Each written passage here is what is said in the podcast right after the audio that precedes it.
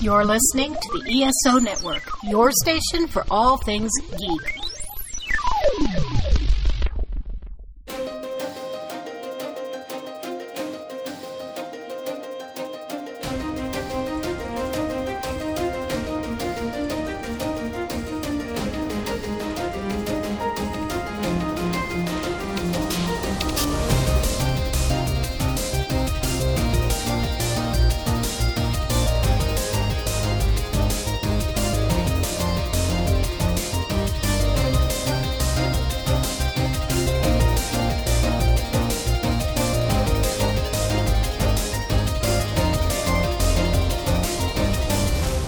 Welcome to the 42 Cast, your ultimate answer to fandom, geekiness, and everything. As always, I am your host, Nathan, and we have another great episode lined up for you where we're going to talk about Batwoman.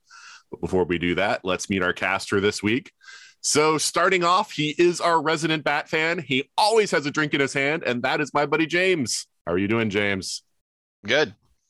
And what are we drinking today, James? Well, I'm actually just drinking a G Fuel at the moment. Um, I woke up really late, so I'm getting that caffeine. Um, I- I'm disappointed in you, James. I know, I know, but I always have whiskey on hand. Like I have like a 129 dollar bottle of bourbon here. I've got another giant bottle of bourbon here. I look like an alcoholic most of the time, but I just keep it close. You never know. Just Yeah. Sometimes, sometimes you need a drink. You know, you can mix coffee with alcoholic beverages. You know, I was gonna make coffee this morning, but I would have had to grind beans, and I didn't Oh. want to do that. I live in Washington, so I'm I'm a snob. I didn't start that way, but I moved here and I became a coffee snob. I became uh, a music like snob. I'm like, no, if it's not on vinyl, it's just not great. Um, a beer snob, like all of that stuff. Everything that became Washington. Like I finally bought my first flannel uh jacket this winter and so like i'm indoctrinated like all i need is the subaru and like i'm washingtonian They, they don't wear flannel in Montana? uh like farmers and ranchers do but like general public not really Oh, okay. Yeah, Yeah. that's sort of my what was my my impression of Montana was a flannel state. no like they're they're a big carhartt state well maybe up until recently but with them they're like they're like yeah no is it canvas unbreathable and i'll just sweat to death yes i'll wear that i'll do that nice, nice. so, uh, anything new and exciting going on since the last time you were on the show? Yeah, uh, I'm no longer working in mortgage, which I'm super excited about. That's been the most stressful industry to ever work in. So, my job is a loan officer at a local credit union. Uh, I start on Monday, so tomorrow from the date that this is being recorded. So, yeah, I'm Nice. super excited. Yeah, it sounds cool. Good to good to start a job that doesn't have you in a stressful industry. Yeah, well, and my boss, he's a huge nerd like me, so he's into Hmm. like video games and comics and D and D, and I was just like, oh, we're gonna get along just fine personally. So Oh, hopefully you're not a jerk professionally. I- oh god you're living the dream man because like i live in wisconsin and it's all like football and hunting and fishing and that's it. And i like do none of those things. And so it's like i'm just like i have no way to like associate with like my coworkers. It's just like we don't I, I don't communicate with you in this language. So yeah oh well but at least the it guy the it guy actually i talked to about my geeky pursuits but he's There you like the go. only guy at the company that i can talk to about stuff but uh, it's good to have you back on the show james Always good to be back. all right and next up you know him as the man you love to hate and that is ryan how are you doing ryan I'm hanging in there, you know, uh, uh, living the dream. Um, I think we just we hit our first 90 degree day this past week here in Texas, and while at the same time, my sister and and I, I uh, hate you and uh, what? Hey, I mean, I'm just I was about to follow it up with my sister in Kansas had snow on the ground, so you know. Yeah, we've been You- you- we've been I having mean- snow this past week, and uh, we've been having highs in the 30s. I mean, today it's actually in the 40s, but uh, we've been having high temperatures in the 30s this past week. So yeah, it's not. I mean, I wouldn't hate that. I shouldn't be wearing cargo shorts in April. You know, one, I shouldn't be wearing cargo shorts at all. I was about but- to say that that shouldn't have a time limiter on it. You just shouldn't be wearing cargo shorts. but yeah, other than that, I mean, it's uh just uh you know one day at a time, and um uh just try trying trying trying to get through my backlog of stuff to watch and read. Yeah, gotcha. Yeah. Um, I feel your pain on that. Yeah, it is real. Yeah, in fact, real. in fact, you were the reason why we had to wait to do the Batman or the Batwoman podcast. and you know what? There's a good chance the next one you're gonna have to wait for that too. You know, so there's no CW station in Houston. there's no well. There is a local CW. I mean, I guess if I bought like you know an antenna, I could. Yes, there is a local CW station, but I have DirecTV stream or whatever through AT and I guess due to contract negotiations, they no longer carry the CW. So you know, I'm stuck. Yeah, I'm stuck watching it online. Uh, And you know, it's funny because because I've been watching them on the CW's app, and they have commercials, which isn't a problem. It's the Mhm. fact that it's the same five commercials over and over again. It, it's just, and you can't fast forward through them. I, I just literally, I can. I can give you Macy's current, you know, specials if you want to know. I mean, I, I've got that news for you. no, because um, like, a few and- times, like our DVR has like not worked properly, and so we've had to watch the episode on the app. And I know exactly what you're saying. Every commercial break, it's the same few commercials, and it's just like, why? you know, in every other streaming thing I've argued, they should have a you know a cheaper or free with ad version.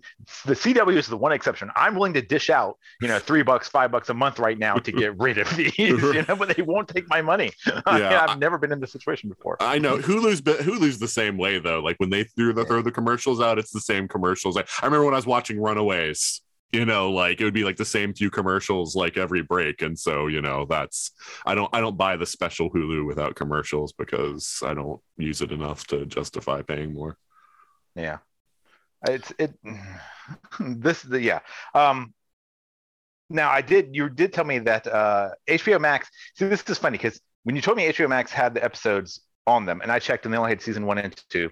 Then I finished watching the entire season, and just on a lark, I checked yesterday, and now season three is on HBO Max. So you know that's, that's yeah, it's weird because I saw a thing on Facebook that was saying like all season three was on HBO Max, and that's why I told you like, hey, you don't have to do anything, you know, special. It's not- So I don't know when they dropped it, but apparently it was after I I read it on Facebook. It's probably like the next day after you checked Oh, that was on there. Exactly. I mean, it was the midnight following when I finished the last episode. You know, mm. that's when it hit. okay. All right. I well, don't know that, but I know that. all right. Well, it's good to have you back on the show, uh, Ryan. Thank you. And finally, finally, she is our expert on CW and on women superheroes, and that is my buddy Cammie. How are you doing, Cammie? Hi, Nathan. I am doing wonderful. Thank you for having me today. Oh, it's always fun to have you back on the show, Cammie. Well, I'm happy to be here. And you didn't ask, but I'll let you know what I'm drinking. It's Traditional Medicinals throat coat tea in a Star Trek mug. Oh, very nice. Keeping it geeky. Yes, always. yeah. The challenge with you is always aligning with your schedule so that the stars are right so that we can have you on the show. Well, you know, it's a tough, it's a tough job being a full-time villainess. And I'm just happy anytime I can fit in a podcast where I can complain about a CW show that I secretly love and aggressively watch. Okay. so out of curiosity besides the arrowverse shows and even then I, I think you don't watch all of them but besides the arrowverse shows what else do you watch on the cw On the CW, um, you know, it's mostly the Arrowverse shows these days. There's a few odd ones from before that I was kind of keeping up with, but you know, I'm I'm told I should get into All American. I think that's in its final season, but I haven't given that a shot. You know what I've been using, Nathan, to to fill up the the trash hole that CW shows used to fill? no what are you using Netflix, Netflix reality shows. Have you guys been watching Love is Blind or The Ultimatum? It's just No. the worst people in the entire world trying to love each other. It's so entertaining. I can't recommend it highly enough. is, is Love is Blind the one where they put on this like huge amount of like cosplay, like makeup and everything and go on the on the date so that they don't actually know what the person looks like because there's so much makeup on them, like the like it's like a creature face rather than like an actual human face. Well, no, but I'm gonna go look up whatever you're describing because No, I want to watch that too. That is another show that Uh, on Netflix. Yeah, That no, I know there's a show on. Netflix. It's a Yeah. thing where they they fix people up, but you don't know what the person you're sitting with. You, so it's only person that's it's supposed to be like you only can tell their personality because you're interacting. You're at a restaurant together, but their face is made up to look like like an alien or whatever. Like it's like you know like that level of of, of makeup on them. Yeah. Well, that unpacks another conversation. Like, what if you like aliens? You know, did they consider that? Oh, I guarantee this show has made people discover if they're into furries or fuzzies or whatever. Like they've Right. discovered some new kinks about themselves. Suddenly, it's it's like your therapy. personality is crap, but the mask is working. The antenna can stay. The pro- everybody else can go. yeah so so yeah that is definitely what i saw commercial for that i was just like oh okay. But um yeah i was just curious because you said like you love talking about the cw shows that you know you hate but secretly love and, and all that. So i was wondering if there was anything that wasn't an arrowverse show like if you watch riverdale or Uh, Flash now. Well, Riverdale, you had to call me out. I admit, yes. I, I watch Riverdale and I can really make the case it's not as bad as everybody claims it to be. But that sounds like another show for another day. well i i mean i admit my opinion is fully formed by the commercials but the commercials always make it look awful and i'm just like yeah i don't want to watch those right. The epic highs and lows of high school football and Just 30 year old redheads playing teen girls and yeah, so on. shredded, bare-chested young men standing in the rain. Like that's Right. That's the show. Right. And witches. So right Yeah. yeah, randomly mm-hmm. so it's good. well Cammie, it's always fun to have you on it's good to have you back on the show great to be here. All right, so next up, it's time for our five minute controversy. And I'm going to admit right off the bat, we didn't have a huge controversy to deal with this week because I'm not talking about the Will Smith slap, which at the time of this recording is the only controversy anybody wants to talk about.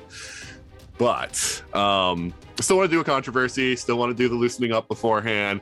And so, what was suggested to me that I'm going to use is uh, Ezra Miller um, getting arrested and now there are many rumors about uh, you know him no longer having a future with Warner. Some Warner execs have said, "Hey, like the reporting isn't completely accurate, but they don't actually really set the record straight as far as what is going on." So there's a sort of nebulous cloud around Ezra Miller and the Flash movie franchise, but people are calling for Grant Gustin to be the new movie Flash. And with the idea that we already know in this Flash movie, they're going to uh, reboot Batman from Ben Affleck to um, Michael Keaton. It would be just as easy for them to have the Flash like run somewhere and then like suddenly the camera pans back over and he's got a different face too. So uh just thoughts on the idea of you know rebooting the Flash to Grant Gustin. Um Cammie, since this was your idea, why don't you start us off? Well, you know, based on the long track record of excellent acting that has occurred on the CW's Flash, I, I see no way this could go wrong. Um, you know, if that, if if the Flash seasons one through whatever we've been put through currently, seven, eight is the is the audition reel, as it were. I mean, wouldn't wouldn't you hire that team? okay, James. it's like it's just yeah i mean like like regardless of the situation it's just like hey i will say warner brothers not being transparent no. They've never done that. Never about any property that they've made. Uh but yeah i just a grant gustin like i like him in the continuity that he's in. It's just when i look at I think the thing you have to look at, you can't just go, oh, but he's an amazing Flash on this show that I enjoy. You have to look at it from like, what what's his movie track record? Like actual film on a big screen. Has he film... been in a film on the big screen? so he did do a Netflix movie uh, oh, okay. that's coming out here soon. It's supposed to be he was releasing. on Glee, guys. Don't yeah. don't undersell yeah, him. like he was a whole warbler on Glee but it, it's it's that whole the jump from television to cinema is is a big big jump. And yeah. some pull it off some don't. And uh, we've just not seen any, we've just not seen anything from grant to suggest that that kind of a jump to go from not and not just like a jump to a normal movie. No we're gonna jump to a dc property that people are really hyped will like kind of set things straight for DC going forward outside of like Robert Pattinson's The Batman or anything like they want they want to establish something with continuity. And I'm just like I you're already destroying continuity by just changing the character. Um, and I really think what's going on with Ezra is a number of different things and they need a lot of help right now. Like that's what they need. They they need support and so it's not that like I want to see them give Ezra the opportunity to like redeem, like RDJ this, you know, like if if there's a substance abuse problem, like get yourself, you know, straight. Uh, you know, let's let's get you with somebody that can help you with like whatever issues are going on for yourself. Like like let's try to work together and get you on the right path so that you can do this. Because Ezra's a good actor, he really is. Like I like a lot of the stuff I've seen seen them in, but I want to see them um you know succeed in this and not just like oh just another sad hollywood case of psychological problems and drugs. We'll just throw them to the side. They'll be fine in like eight years. Let's just do that. I don't want to see that for them i want to see them definitely succeed in this. So i don't think moving to grant gustin would be the best choice. And i think grant is doing a great job with what he's got. It's just it's it's a big polarity shift i think tone wise if they were to do do that yeah, I will say this. I was very annoyed by Grant Gust or not Grant, uh, the Ezra Miller's Flash in the original release of Justice League, where it seemed like all he was was there to make dumb lines and be goofy. I think the Snyder cut really improved uh, the Flash especially. I felt like, yeah, he was still goofy and everything, but like there was more to him than that. And I felt like you know for the for the mixed feelings if you want to go back you can re- go to our snyder cut episode that we did uh, a year or so ago um, but um, I feel like he was he, like like that that sold me on him as the Flash was the Snyder cut version. Um, but Ryan, what are your thoughts on this? I, I kind of agree with you there. Like the Snyder version made him interesting. Um, suddenly, I was on board. Um, as far as the whole Ezra Miller Miller controversy in general goes, uh, I do have a quick question because I don't follow the actor at all. But uh, is it they them? Is that uh, yes. the preferred? Okay, all right. Um, my second, uh, but I mean, the thing is, whenever they're not transparent, that usually just means there's even worse coming down. you know, it's never, there's never, they're not being transparent because it's good news. You know. Well, um, or it could just be they don't, I haven't made decisions yet, and like, yeah, oh, maybe some aspects of the reporting that say that they have definitively decided he's done are are are not correct because they haven't decided that yet. But it's kind of like we when we decide, you'll know what we decided. Well, I mean, obviously, I do think they should get all the help that they need, but um, and I'm not even saying that they shouldn't be in, in further productions uh, because I mean, again, when, when all the details are out, we'll see.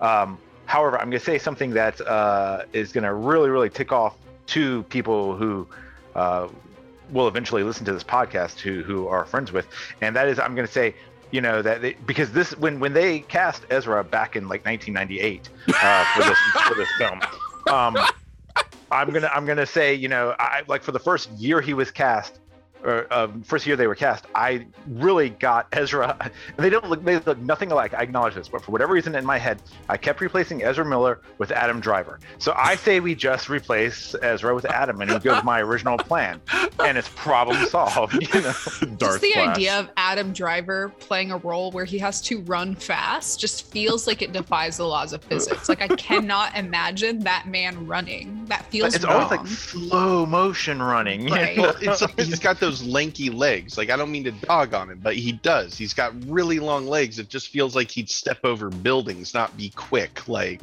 it doesn't work. I agree. And like, they're- and now, now at this point in time, having seen you know girls and Star Wars and everything, I realize they are not the same person. But you know, I still would, I would still show up for this. you know? It's- yeah, um, no. I'm, I'm just gonna say it right now. No, I mean, the DC. The whole problem is DC has no plan. They do not have a Kevin Feige. We've been saying this for years. They don't know what they're doing, and it seemed like. And this is the other problem is they do keep getting plagued by like bad things happening to them like this and the controversy that's sort of like because it seemed like they had a plan like we're, we are going to do a multiverse and have things like the batman that are completely separated but we still want to keep like a justice league continuity and the flash movie is going to be like the key to them resetting things to the way they want them. And now this controversy has come up and now it's like oh crap what are we going to do with the flash movie and how are we gonna like how is this gonna work in with what we were planning to move things forward so that we have an interconnected universe with all of these characters? So um we'll save it with Peacemaker. Peacemaker's the only one who can save it. but this is the thing. Here's the thing that you've got to think about. If they replace it with Grant Gustin, and theoretically, then the the T, the Arrowverse TV universe and the movie universe is then going to be connected.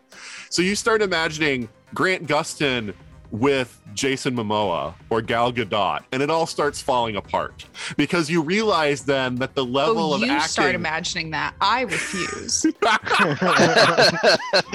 Or even Michael Keaton. Like you imagine him acting opposite these people, and you can already tell that it's not going to work because he's just not at the level that to act with those people. so I don't know. I just don't.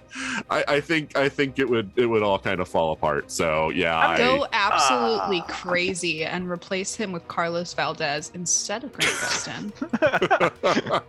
you know, I, I, I'm, I would have agreed with all this, but now I have to step in and defend Grant a little bit. I mean, he's been working with what he's given. You know, I mean, right. I mean, he's an unknown quantity for a, for a film. Like he could actually pull it off, maybe.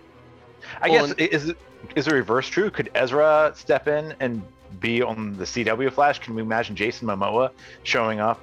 Well, uh, if he could Gal Gadot? restrain himself from being violent, because this isn't even the first time Ezra has has has beaten Yeah. up somebody. Like, wasn't there controversy at a convention a few years back where he beat up somebody because they were upsetting him or upsetting them for some reason? Yeah. Yeah. I mean, I, I'm, but I'm just even from like, does it, it's got to be able to go, but for Grant to step up to the film, Yeah. it, it has to flow both ways. Could could could you see, you know, um, uh, I I don't know, could, could can we see uh, Jason Momoa on Legends of Tomorrow? I mean, honestly, yes. I could. mean, Jason. Yes, I mean, but that's you're taking the most absurd Arrowverse show, and you're taking Jason Momoa, who just wants to just be Jason Be Momoa absurd. in any like show or movie that'll have him. So I mean, Yeah, like he, he, can could just show be up like on Ronon Dex. from Stargate Atlantis on Legends of Tomorrow, and then you know. There we go. He could Oh show up God. and his only line could be like one of five lines they gave him in Justice League, and he could just be like, "My man," and like, "Show sold, show's done." One episode, we knocked it out. Just have not a white run canary off, suit. You know? just have him jump into a fight and be like, "My man," and then he Yep. just, then he just keep going. Well, and that's something, but that is something like the difference is like he's somebody who went from television to Right. movies, so we Yeah. know he that he can translate backwards, and and that is the truth. Like not every mainstream actor can do that. I mean, I've seen I've seen big time movie actors who have been movie actors for a long time try to go to television. And it just doesn't work. And it's because they all discover the same thing. And Kevin Smith talked about this when he directed in, uh, his first episode of The Flash because he had never directed TV, and he was like, "It's not like directing a movie at all. It's Mhm. tonally completely different." He goes, "Because you go in there and you're like, oh yeah, I've got some great ideas, some ways we can line up the shots, you know, some really good stuff." And then the executives are like, "You need to do A, B, C, and D. Like these are the things that have to happen in the production of this episode." And it's just like, "Oh." oh, okay. Like you're really just kind of told when to be there and how they want it filmed, and then like you get a little creative input as the director somewhere mixed in there. Um, so that is it's a big jump, and I don't know. Yeah. No. So anyway, I mean, we're I think we're talking about this longer than it really merits, but uh, that's good job, Cammie. That was a much better controversy than I thought it would be. You know what? You're so welcome. but yeah, um, so yeah, that's where we stand on the Grant Gustin replacing Ezra Miller issue. Um, I'm, I'm sure in another month or two but before this airs, there'll be more news and more speculation and everything. But that's that's our little snapshot in time for you. At some point, somebody will be like, "You keep Ezra's name out your." That is the only acceptable Oscars reference that we can make on today's podcast. Bravo. All right. But anyway, now we're going to get on to actually talking about Batwoman, which is what we're here for. But before that, we're going to pause for a promo from another five podcast. You know what now is a good time for? It's time for a promo for the Cosmic Pizza Podcast. The Cosmic Pizza Podcast, you say? Hmm, that sounds delicious. What is that? It's a delicious slice of life In every episode? in every episode where we talk about conspiracy theories, Cartoons of our childhood, Star Trek quizzes? movies that we've liked. pod racing, general pop culture, Fantasy recasts? But what we don't talk about is pizzas. right here on the ESO Network.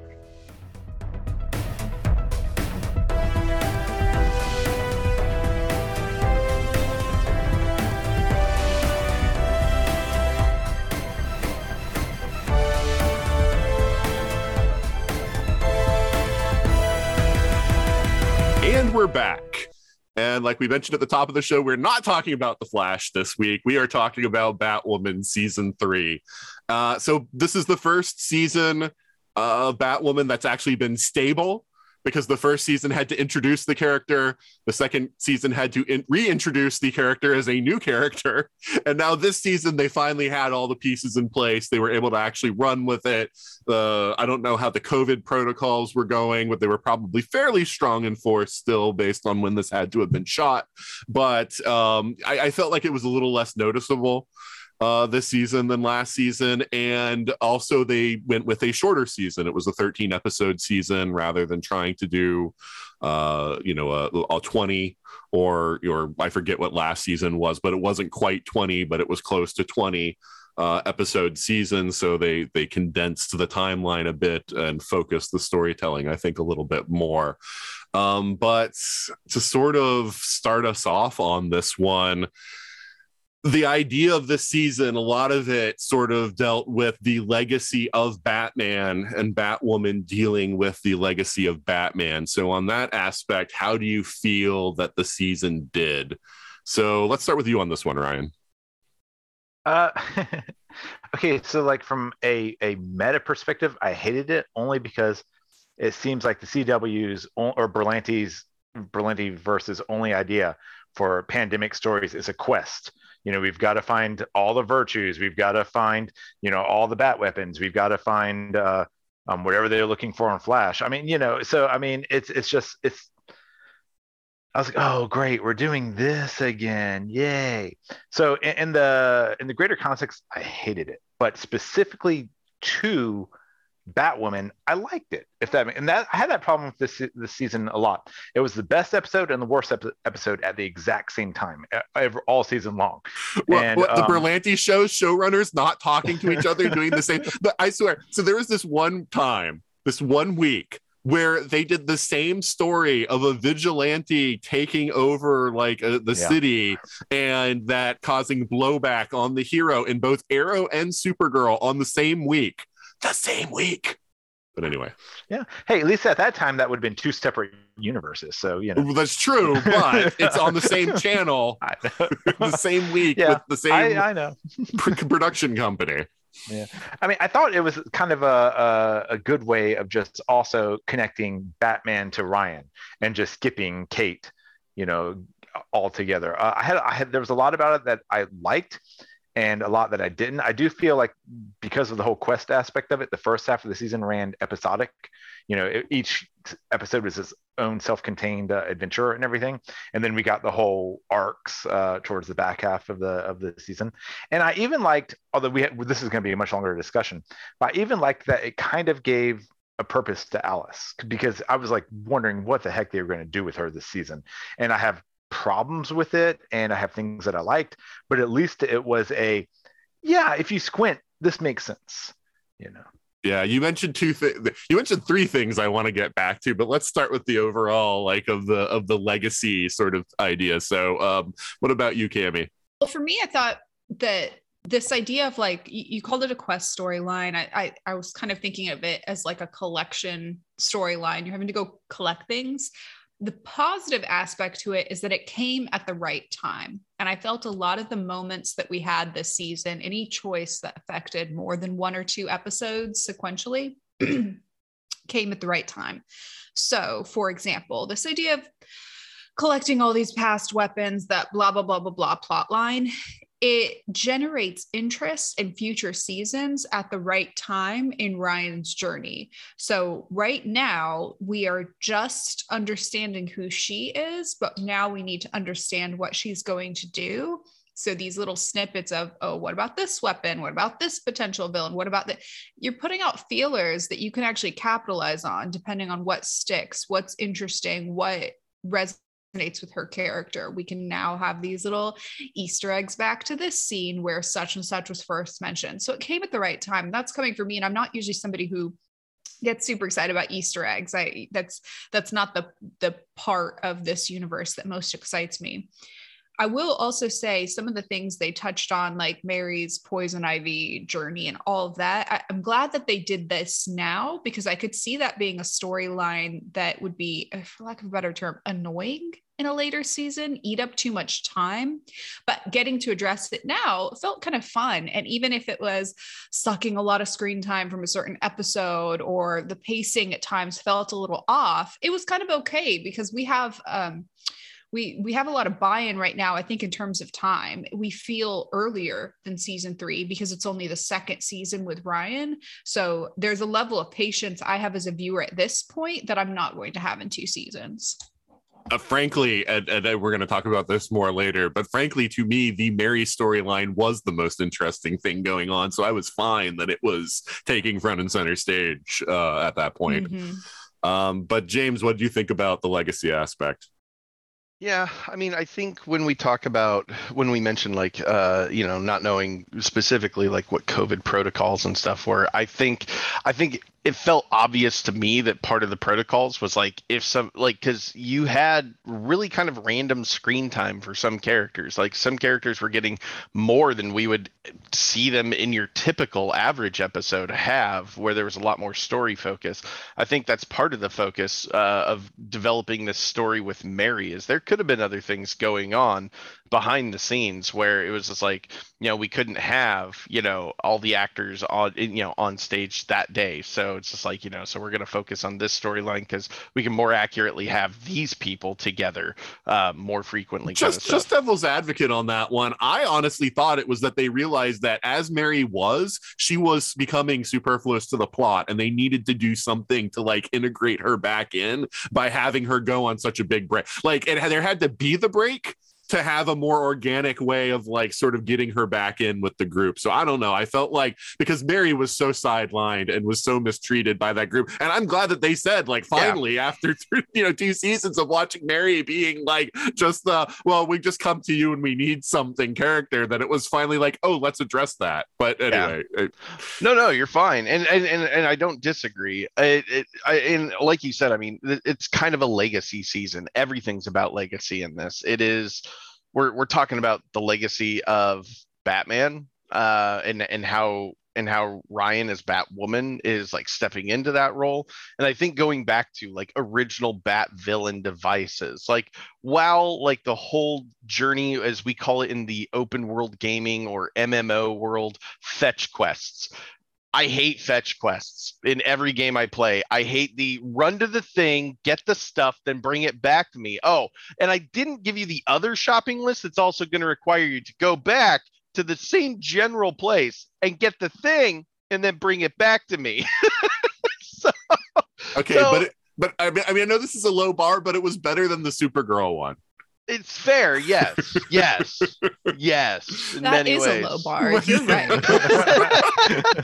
but uh but yeah I, I mean i still got the point of it story wise and it's not that they didn't do interesting things with it uh, but it's not just you know that that legacy of batman it's the legacy of poison ivy um you know i think the story plot of designing what happened to ivy i thought was really interesting because i've never seen that in in a lot of the like comic mediums or even animated mediums it's always she's treated just like any other villain it's just like yep beat her, somehow knocked her out, sent her to Arkham, where she's no danger there. She's perfectly fine. And I love the fact that they explored that aspect of like, no, it didn't matter where where we put her. She had access to light or or water. Like she was a danger no matter what. We had to put her somewhere. None of those things were possible. So Yeah. it brings in that whole like morality of what Batman himself did. And do you carry on with that? Would you have made the same moral choice? And are you going to change it now? And we see what characters do to that. Um the legacy of the joker.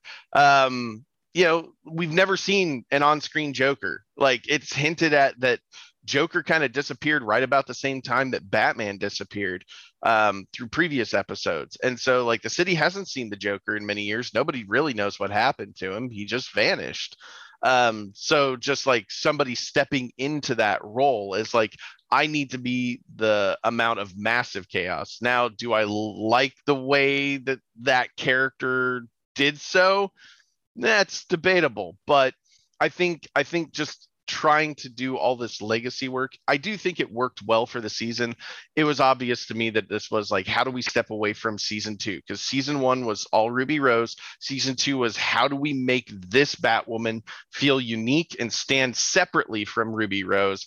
Now, how do we build her as a character in season three so that she continues on a legacy and builds her own? Um, I think they had some great ideas, and obviously, like any CW show, they had some not so great ideas. But overall, I was satisfied. Yeah, I mean, I was really happy with this because I felt like if you're going to do this, and, I think that's the thing that Supergirl largely avoided, which I think much to you know was was a bad thing. If you're going to say that this hero exists in a world where there was a previous hero that they're sort of modeling themselves on, you need to deal with the legacy aspect. You know, I think maybe Supergirl fought like one or two people that Superman had fought, but otherwise, and well, until Lex shows up, like it was like almost like a complete break. Like Supergirl's villains and everything were completely different from what Superman faced. I'm just Uh, glad Ryan didn't decide she needed to keep a journal too. right. Well, we're gonna get to where I think that the show like failed by completely just shoehorning Ryan into a Kate plot. Uh, but we're, we're we'll get there when we talk about Sophie. But anyway. Kate plot. That's an interesting euphemism. Uh, right. so um but yeah no I, I think that they by dealing with that by dealing with the fact that hey this city had batman that's where batwoman's coming from. There's got to be leftover more than just the bat cave still has to be left behind from that period and dealing with Yeah. you know villains or the items those villains had or just even the fallout of actions of things that happened and so i hope they don't limit that i mean that was the focus this season but i hope it still comes up if they do have later seasons because as of the time of this recording, Batwoman has not been uh, renewed, so we don't know for sure if there will be a fourth season. But if they do continue it, I still would like them in an episode or two every season to deal with some kind of legacy aspect back to Batman's period because I think that just makes sense. And there's still a whole lot more to mine. I was really hoping they were going to capitalize in this season on the line last season about like you killed Riddler's daughter, like you are like you're you're done. Like like I was hoping Riddler would come back, you know, into Gotham or something like that. because I still want to see some of the characters. You know, a lot of the legacy stuff this season, except for Poison Ivy, was just like their gimmicks. But I would still like to see any surviving Bat villains also show up and have Ryan have to face up to, you know, characters that kept Batman, you know, on his toes, because I think that would be interesting. Um, but yeah, I, I was very happy with the legacy aspect. I thought it was a good direction for them to go and also helped show how Ryan is a hero in her own right, is able to go up against Batman's villains, but isn't necessarily going to solve things the same way Batman did, which I think was also important. Um, one thing I just wanted to ask everybody, um, because it came out of left field to me, because in this season, and I guess maybe there was a line at the end of last season. I never saw Kate as the CEO of Wayne Enterprises. I thought Kate just was getting some office space from Wayne Enterprise, and was allowed to have Bruce's old office. But suddenly it's like, oh yeah, Ryan's like Kate left the whole company to Ryan and she is the CEO. Like that came out of left field. Am I am I wrong about that? Did that seem weird to you guys? That's so sexist of you. Just kidding. I felt the same. it's nothing sexist. It's like Kate set up, you know, a bar and everything. Like I did not think she was running Wayne Enterprises. They, I don't think they ever really. I mean, there was a gap obviously between when Bruce left and Kane and Kate would have taken over. So, who was in charge there? And frankly, if this season taught us anything, you can take over Wayne Enterprises in like five minutes. Uh, all it takes Yeah. is like one phone call, or you know. So maybe Kate just decided, you know, running a running a lesbian bar is kind of boring. I want to be a CEO now. So I mean, I can totally see that being a thing. Yeah, but I mean, they also established like in season one when she first goes to Wayne Tower, there's like nobody there, like Right. nobody, like everything's Luke, covered in it. dust and now it's like a Fortune yeah, 500 Luke's company that's like a big deal, and and it's like oh hostile takeover, and this is a huge impact. And I'm like, there there was nothing going on. Like nobody was investing any time in Wayne Enterprises. Well, like I mean, you, you also have to remember this is a concept of Batman and of of of Wayne of of it all where to get to the Batcave first you have to go up 40 floors to go down 45 floors you know so why not yeah, I don't understand why they moved the Batcave to the middle of the city. Like that doesn't like make any sense. Because you know, the idea was always like Wayne Manor was like on the outskirts of the city, you know, and like you know, maybe not even technically in the city. Uh, but you know, so you had to go out there, but now it's like, oh, the Batcave's right in the middle of the city.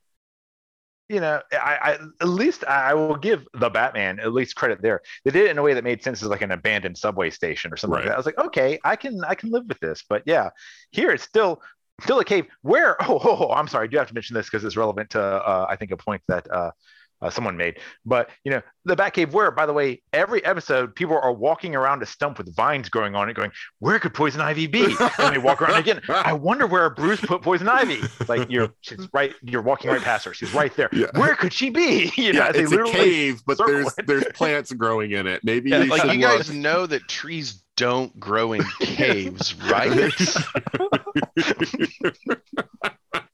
Oh god. Well, I mean, let's not analyze too deeply the idea of putting her somewhere without any water means putting her in, a, cave. yeah because what caused that cave to form in the first place?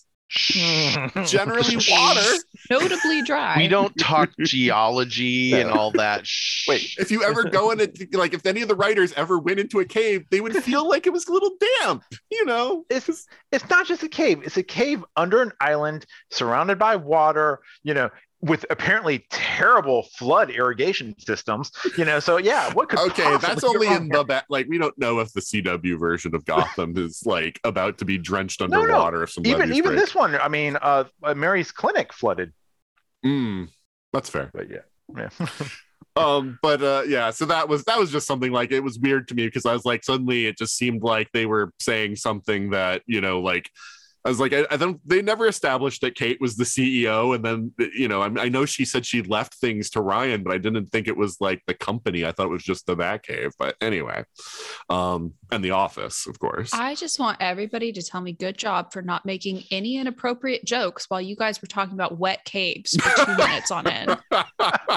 good job Cammie you outdid yourself Thank you. Thank you so much. with, with You're bats welcome. flying around inside of it i don't know what jokes you could possibly make Nothing comes to mind. I mean, the other thing that I was really surprised about was that I thought since they recast Kate, that like Kate would show up for an episode or two every season. And I was really surprised not to see Kate come back, you know, for, you know, like I've been searching for Bruce, but, you know, I'm just coming back, you know, to take care of something or Oh, I just to rest traveled up, or- halfway acro- around the world looking for Bruce. I just happened to be in the area for a day and thought I'd say hi and schmooze a little bit. All right, bye bye now. I gotta go keep looking for Bruce. I kind of figured that's an aspect of it only being 13 episodes, and they had to pick and choose.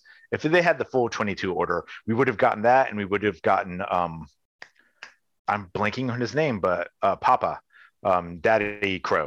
um, oh, oh, well. yeah. Yeah, maybe. I mean, it, it sounds like he's kind of done with the show. That might be the actor's choice. I just figured when they hired Wallis Day to be the new Kate, it would have been like, you know, like, hey, you're going to do X number of episodes per season, like kind of contract, not just, hey, just show up in season two and then And- bye. So, It could also be they literally just wanted to give Ryan a full season by herself. I mean, you know, it could be. Yeah.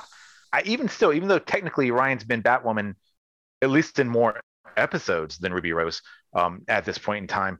I don't know what the, the actual chronological time in the Bat universe is, but she's been had more screen time. It still feels like it's newer for her than it than it did for Kate, at least for me.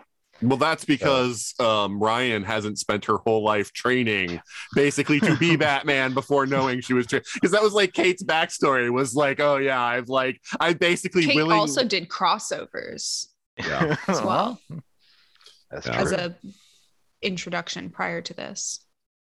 Yeah, no, that's true. Uh, and, and but I mean, Ryan did show up on the Flash this season for an episode, so I mean, she did at least. They are trying to draw some connected because I was that's what I kept thinking was like nobody knows that Ryan exists in the greater Arrowverse because they only know Kate because Yeah. they stopped doing the crossovers. Diggle's been on twice now, and I don't think he's had a scene with Ryan yet. Yeah, no, he hasn't. Yeah. Hmm. Okay, we got to get back to Diggle, but hold on, hold on. We're gonna we're gonna we're gonna talk about. Oh, you know what? Let's talk about Diggle now. Did anyone else get the impression that they No. hinted that Diggle is Ryan's father? I knew you were gonna say that. No. Absolutely, yes. Yeah, because my wife and I both looked at each other like, because they're hinting that she had a relationship with Diggle Yes. in the past, and it's like, and he knew about like the hiding the kid, and I was like, holy crap, is Dig Ryan's father? And then he never went anywhere with it. I mean, they were he- just they were they were dropping some feelers. They can do some take backsies on Yeah. it, but it's Mhm. very clear that they were trying to insinuate that that's a possibility. And even the way they talked about her father this season, of he's just like not like they were just kind of ambiguous a bit about it and trying to use some cagey language.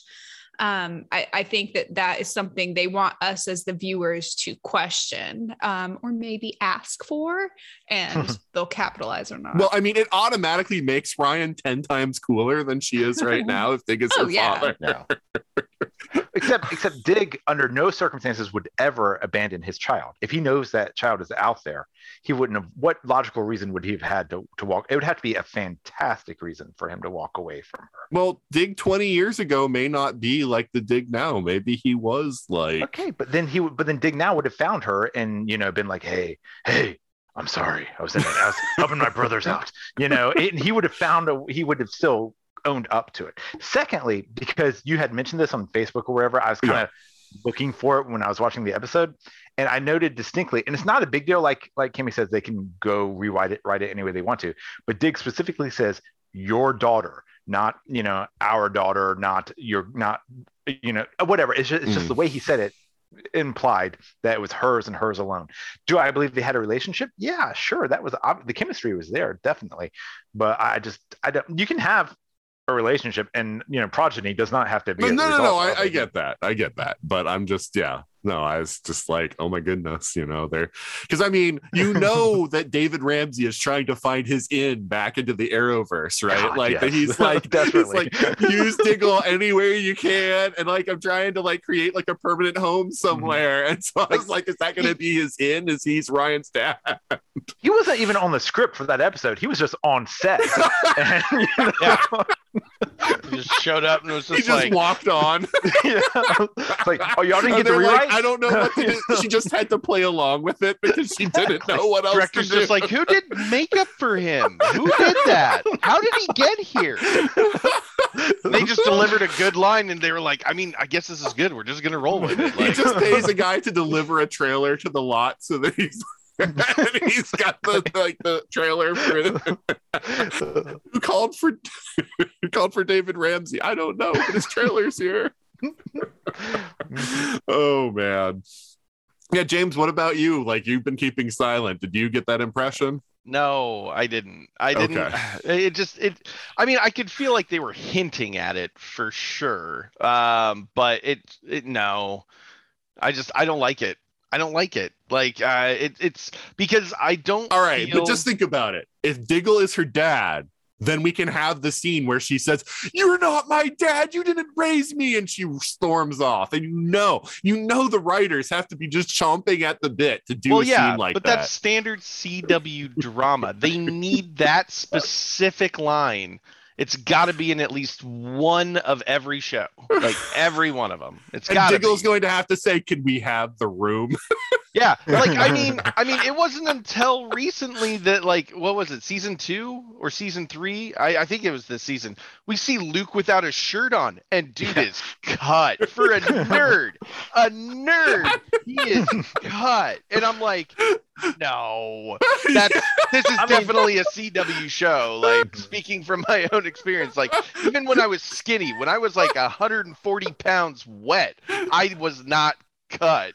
I was just a beanpole. like And, you know, he was like, I can salmon ladder. I can he's, salmon ladder. he's doing like the Hans and Franz flexing, you know? yeah, like suddenly like yeah, Luke's just doing salmon ladders in the Batcave and everybody's just and like and then Mary was suddenly like, "Oh my. I didn't know that." Like, wow. So yeah, no, like, I just the my- episode my- before, his arm was in a sling. yeah. You know, so you're just one-handing salmon right. ladders. Yeah. Uh but yeah no i just i the i think the thing for me and the reason i don't want it to be that is um i like the fact that ryan ryan is really like in in many ways self-built like Yeah. she she has had a lot of her own personal struggles i don't want to see her like shoehorned into a relationship with a character that is another missing parental figure only for the aspect of boosting her because it's like he was best friends with the arrow. We're pretty sure he's a green lantern. They just won't say it but it's there and it would just make you cooler. Like i don't want that And for that character. brother's I the want new her to Joker. just yeah and i just want her to be cool for the sake of her hmm. own coolness like her ah. own actions dictating it you know how we talked about how DC doesn't know what they're doing and doesn't have an overall creative director? I think the thing is this I think Berlanti desperately wants to have Diggle be the Green Lantern. They know that there are a lot of fans who want it and they want to do it. I think that there's some sort of legal hitch because they didn't do what they needed to do when they started doing that HBO Max Green Lantern series, where it's like, no, because the Green Lantern series is going to have all rights to the usage of Green Lantern on television or something like that. And they, or maybe they already have plans to do like a John Stewart version Green Lantern. Like, who knows? But I think that that's the issue is like, oh i'm positive that's what it is because because dc warner brothers movie production versus dc cw tv production versus dc animation studios production none of that or and the comics none of them talk to each other. None of them are on a clear consistent basis. But i do know that there is writing out there like legality wise of if if one is doing something so like if in the movie world they're going to do something specific with a character none of the other mediums can do it until it's been like completed. It's inconsistent. But that's the thing. Like it's inconsistent because that is the reason why they got rid of deadshot in in arrow. But but then like there have been other cases where they've allowed character i mean the flash is the biggest example of allowing them to do both a That's tv and a fair. movie version and it's like it seems like it's whoever is in charge of warner at that time like makes the call and then it's like that's just like for that specific instance like no that there can only be one well that's fair because in the flash we see that brief instance where ezra actually shows up just real quick in Mhm. that flash episode and it's just like that was ezra miller and it was just yeah a very quick like hey i'm ezra and then like left right You know, James raises a really good point about Ryan being self made Yeah. and how important that is to her character. And that was a concern I had with regard to the introduction of her mother and some of the lines they threw around about Ryan being a CEO and just general leadership, in contrast to the fact that, you know, her mother had done the same. And I was worried we would start to see, oh, we got to go through all these steps of explaining why Ryan is Ryan, because it couldn't just be through sheer force of will. In regards to the Diggle kind of maybe fun pie in the sky question. Maybe a little loophole in there is that Diggle's a little self-made because he wasn't in the comics prior to this, so it's not like they're arbitrarily attaching her directly to a pre-existing character, Hmm. but that concern is still really valid. Yeah. I will also address Nathan's question about how that's possible given Diggle's character that he would abandon a child. And I think the only answer is he didn't know. He would have to have not known. She would have had to have lied to him about the paternity of the child because, you know, she Barry's got fault. rid of her right at birth and then just lied about it. What, I- you know, that would be the explanation. So, uh, because let me- Flashpoint. yes. See, see, that's funny. I know, I know. James said uh, Barry, but I heard Mary at Oh. first, and I was like, yeah, I was like, yeah. Also, no. okay, but all right, fine. But but another, I mean, again, it's the CW's TV. It doesn't really matter. But I'm not even sure the dates add up. We we don't know how old Ryan is, but we, I mean, we do know how old Beth and Kate were um, because we saw Beth's grave uh, in in one of the episodes this season. So even if we assume Ryan's young, let's say Ryan's 25. I mean, how old is how old do we think Diggle is? Um, in his 40s.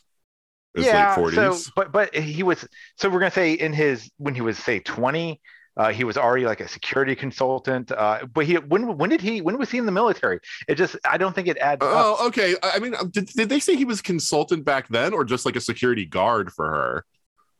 Because I thought that he was like a security guard, like working Mm, for I- the company. Couldn't be sure, but either way, he would still have had to have been you know in the military at some point. Yeah, are we Right. talking like a Kevin Costner, Whitney Houston situation? Or Well, I mean, like, I think a standard tour of duty is what four year. Like, you have to like agree to four years, and then you can re up after that. So, yeah, but like, there's nothing standard about his service. All right, all right, all right. Well, I mean, we, a matter of don't- fact, we, we honestly don't know. I was just speculating on what the. hey, look, we already said, mentioned that the writers don't use logic in their writing. Yeah, so, I mean, like, uh, the, the, the question was whether that was the writer's intent was to imply paternity from Diggle, but I'm I'm going to change my answer and say yes, he is uh, her father because it does make sense now. Because when you hire Diggle for security, you get the package deal. You get a brother. So you get a right. father. So You know? right. you get brother, every- father, lover, whatever you need. Mhm. John Diggle's your man. okay okay but I'm, gonna, I'm just gonna say one last thing what i really want is for them to do the reveal or like it's like they shoot the reveal with him saying i'm the green lantern but then they beep it out. So he's like i'm the he doesn't say anything. Because i just want to watch the fans go crazy hmm. like with like the constant like hints but without getting any confirmation anyway anyway. You, you guys have you guys heard about like what they are like uh, doing for diggle? Like like what their plan is right now? They are going to shoot a pilot for a show called justice u with justice university where diggle is going to be a teacher for five new super like five young superheroes and he's going to be like the mentor figure for them. Professor D. yeah So, so they're running the storyline that they've ran in the comics. It sounds like for like the young Justice kind of characters. Like we might see some like he he's training They- the next Blue Beetle and just Oh, like well, yeah, oh, yeah. They they're okay. not telling us which like five characters it's going to be, but yeah, like they're gonna pick like five random young characters from the comics and Well, now that the Flash is there. established, you know that there are metas that weren't anywhere near Central City that are metas by just nature. Oh, all right, all right. I'm annoyed by this because they established that in Arrow way back in season four, where they fought a meta in Star City, and they were like, "Oh, like has he ever been to Central City?" And they like traced him back, like, "No, he's never been." So, oh, there must be metas elsewhere, and then they completely forgot about it. Now there's that, like, again, they're like acting like there are metas that weren't created by the party. Yeah, where have you been?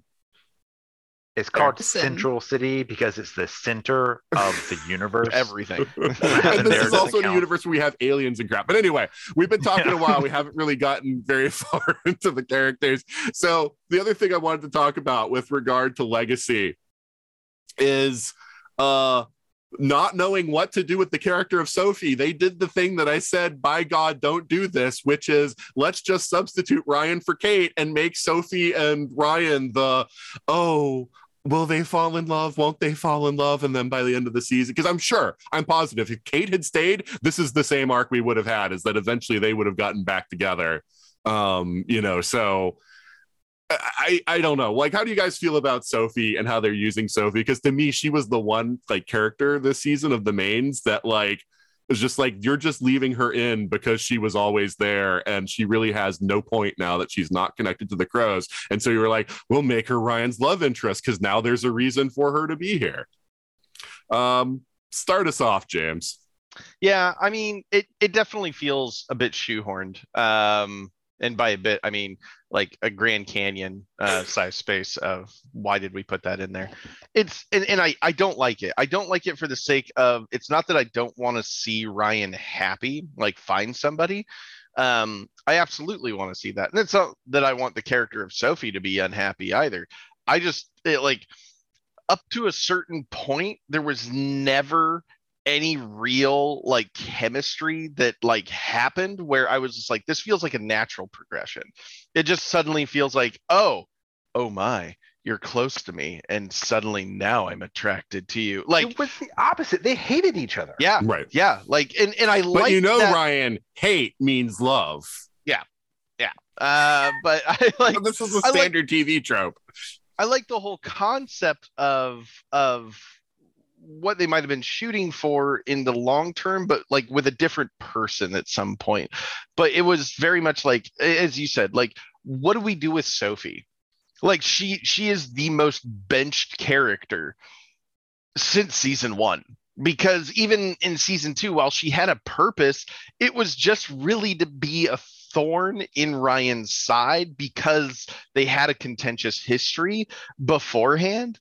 Um, but well then she yeah, also what- needed to expose the like when they decided the crows were going to go out like they needed somebody on the inside of the car because you know it wasn't going to be the dad right. you know since he was the head of the crow so it had to be uh sophie as the one who's really like oh like there's way too much corruption in the crows Right. Well, Yeah. and so now we're at a point where it's it's a little bit of that scenario of like, what do we do with this character? Do we turn her into effectively another John Diggle? Like we make her her own hero, and now because we can't have heroes that don't have a base of operations with a whole support staff of other people who know they're heroes. That's that's the CW formula. It worked for Arrow. It works for everybody. And so it's just like, so yeah, what's her role? Because now now we have Luke, who's you know Batwing, um, and and even Mary, like they do kind of point and make fun of it, the whole thing a little bit, where they're like, Mary's quite literally like, what purpose do I have? Am I just the doctor? Is that it? And it's just like, yes, that that's a hundred percent what you are. I- i just had a thought james with supergirl ending we're, we're a guardian short. Let's have Sophie. Let's have a the new Guardian. Guardian. Oh my gosh, it's just think yeah, that works so well. What Sophie represents is somebody unable to make a tough leadership decision because she should have been written out. And I think she did a great job. I think she was a fabulous character. And I don't think she's bad this season at all. I think she will go on to great things. She's one of the strongest acting the show has, but her character remaining is doing her a disservice and it's doing Ryan a disservice. And they did great with what they had. They they don't really have much chemistry, but they sure put in a good effort with this romantic storyline. But Sophie belonged to the original Kate and her storyline. You could tell they were chemistry tested. You can tell that storyline had intention and was going to be this will they, won't they get back together breakup sort of thing. And having her be Ryan's love interest, even if it's short lived and they introduce somebody better, they write her, you know, whatever. This isn't about her being better or worse. This is about who she is there for. And there's some characters they really needed to keep, namely Mary, namely Alice, you know, that needed to be there for continuity of team and continuity for story of story. But Sophie was not one. And they should have made that decision a long time ago. They don't need to kill her. They can give her a happy end, you know, whatever you want to do. I'm not suggesting, particularly for a gay female character, I'm not suggesting a kill her off storyline. I'm suggesting a write her out storyline. And then they needed to bring in somebody specific to Ryan who has chemistry tested with Ryan, who has a background uh, story that leads up to a really good romance. And I think they needed to wait a little longer for them to capitalize on this too. While this is season three and it's reasonable for your main couple to get together in season three and not everybody has a slow burn, this is only Ryan's season two. And the first one was, you know, kind of haphazard and this one was short as well she shouldn't have been getting together with her final love interest until middle of next season at the earliest that's that's my take on the pacing and the character on that Yeah, I'd agree with that. Uh, but uh, well, here's what I'm thinking because I agree that I think the actress is being underserved because I think that she has the ability, and I think it's just mainly just the character kind of is untethered without Kate. Uh, here's my thought: if we're gonna do Justice University, if it goes to series, she could be Diggle's TA. All right, Ryan, what do you think about Sophie? Uh, okay, so I feel like the character was cursed from the beginning, right? She was literally like, "Hey, we need to have that, you know, ex love interest uh, antagonist, you know, the cop that loves her but wants to bring her down, uh, all at the same time." That's literally why she's written. Mhm. Um, but having said that, I find the character interesting. I, I find the actress compelling. Um, she's better than the material she's given. Um, had they ended her storyline last season and had her go off with Kate, I would have been fine with that. It would have been, you know, I think that would have been acceptable. Keeping her on this season, she needs to find her own agency beyond just the love interest. I completely agree with that. And I would have been actually fine with her and Ryan hooking up had it been, you know, they had a moment, they uh, um, kind of like they did with uh, Sophie and Renee. If they'd done that, but with Ryan, and then later on they were both like, ooh, this was a mistake. You know, uh, we are better coworkers or whatever. I would have been fine. That way, that, that would have defied the, the the trope. You know, that way they would have uh, basically have said, "Hey, will they? Won't they? They did. Didn't work. Let's move on." And that would have been perfect. I, I, I know we joke about her being guardian or whatever. Um, uh, but I, I think honestly, the, the the more obvious one is is a Spartan. Um, you know, who uh, take up you know Diggle's uh, X role there. Um, she can wear his Diggle is still in the Arrowverse. You take that out of your mouth. Whereas I don't think But that he's like trying Guardian- to open the box. he's trying to. What's in the box? You know, I mean, he's trying to get inside of it. You know, and in the meantime, there's this lighted helmet which must clearly blind to anyone who's wearing it. So someone needs to be wearing that. You know. Um, I think there's a lot they could have done, or another thing they could have done with Sophie uh, would have been I would have actually liked to see her join the um, GCPD. I mean, you know, because they are clearly incompetent. Uh, I, I get why the crows existed now. If like their whole rogue department is just Renee in a basement, you know, then yes, uh, I, I, but that might have been too obvious. That might have just been her doing more of the same. But uh, again, it could have been we had to end the crows. They were private military police force, bad. Let me join the public military police force and try and clean them up from the inside. And it would still would have been true to the mission that she set she set for herself at, at, in season two. It doesn't say that much about the crows that she apparently makes the same income working at a bar that she made as being uh, the second in command of the crows, a private Yeah. security firm. Something doesn't seem right there. But anyway. All right, because that's what I'm always asking. It's like like when Joe like resigns from the police force, I'm like, where where where is his income now? Like, I mean, I guess Cecile is a lawyer, so you know maybe Yeah, maybe he doesn't that. need an income. But he's a stay-at-home dad now. I don't He- know, but I'm it's like sure he has a very tiny pension, and and, and to be fair, his adopted son did inherit Star Labs, so you know, Right. I mean, No, that's true. Like, yes, Barry's loaded and just has Mhm. no, there's no evidence of that other And- a than like, notably profitable laboratory Wait, you know what? I'm sorry, I misspoke. To keep the joke running, his adopted son slash, slash son-in-law. So my bad. you know? Got it. don't say that though, or you'll get the entire weight of the internet coming down on you. Oh my god! I just love st- how I, I love how now like the clinic it's supposed to be like a legit clinic Right. and she has less patients in there now than she did when she was an illegitimate clinic and that's Right. because now they want your insurance She's a doctor. She's, you know, I mean, the moment she got that MD, she got her first uh, student loan bill, and that changed everything. what what Ryan CEO of Wayne Enterprises can't write a check oh. Yeah.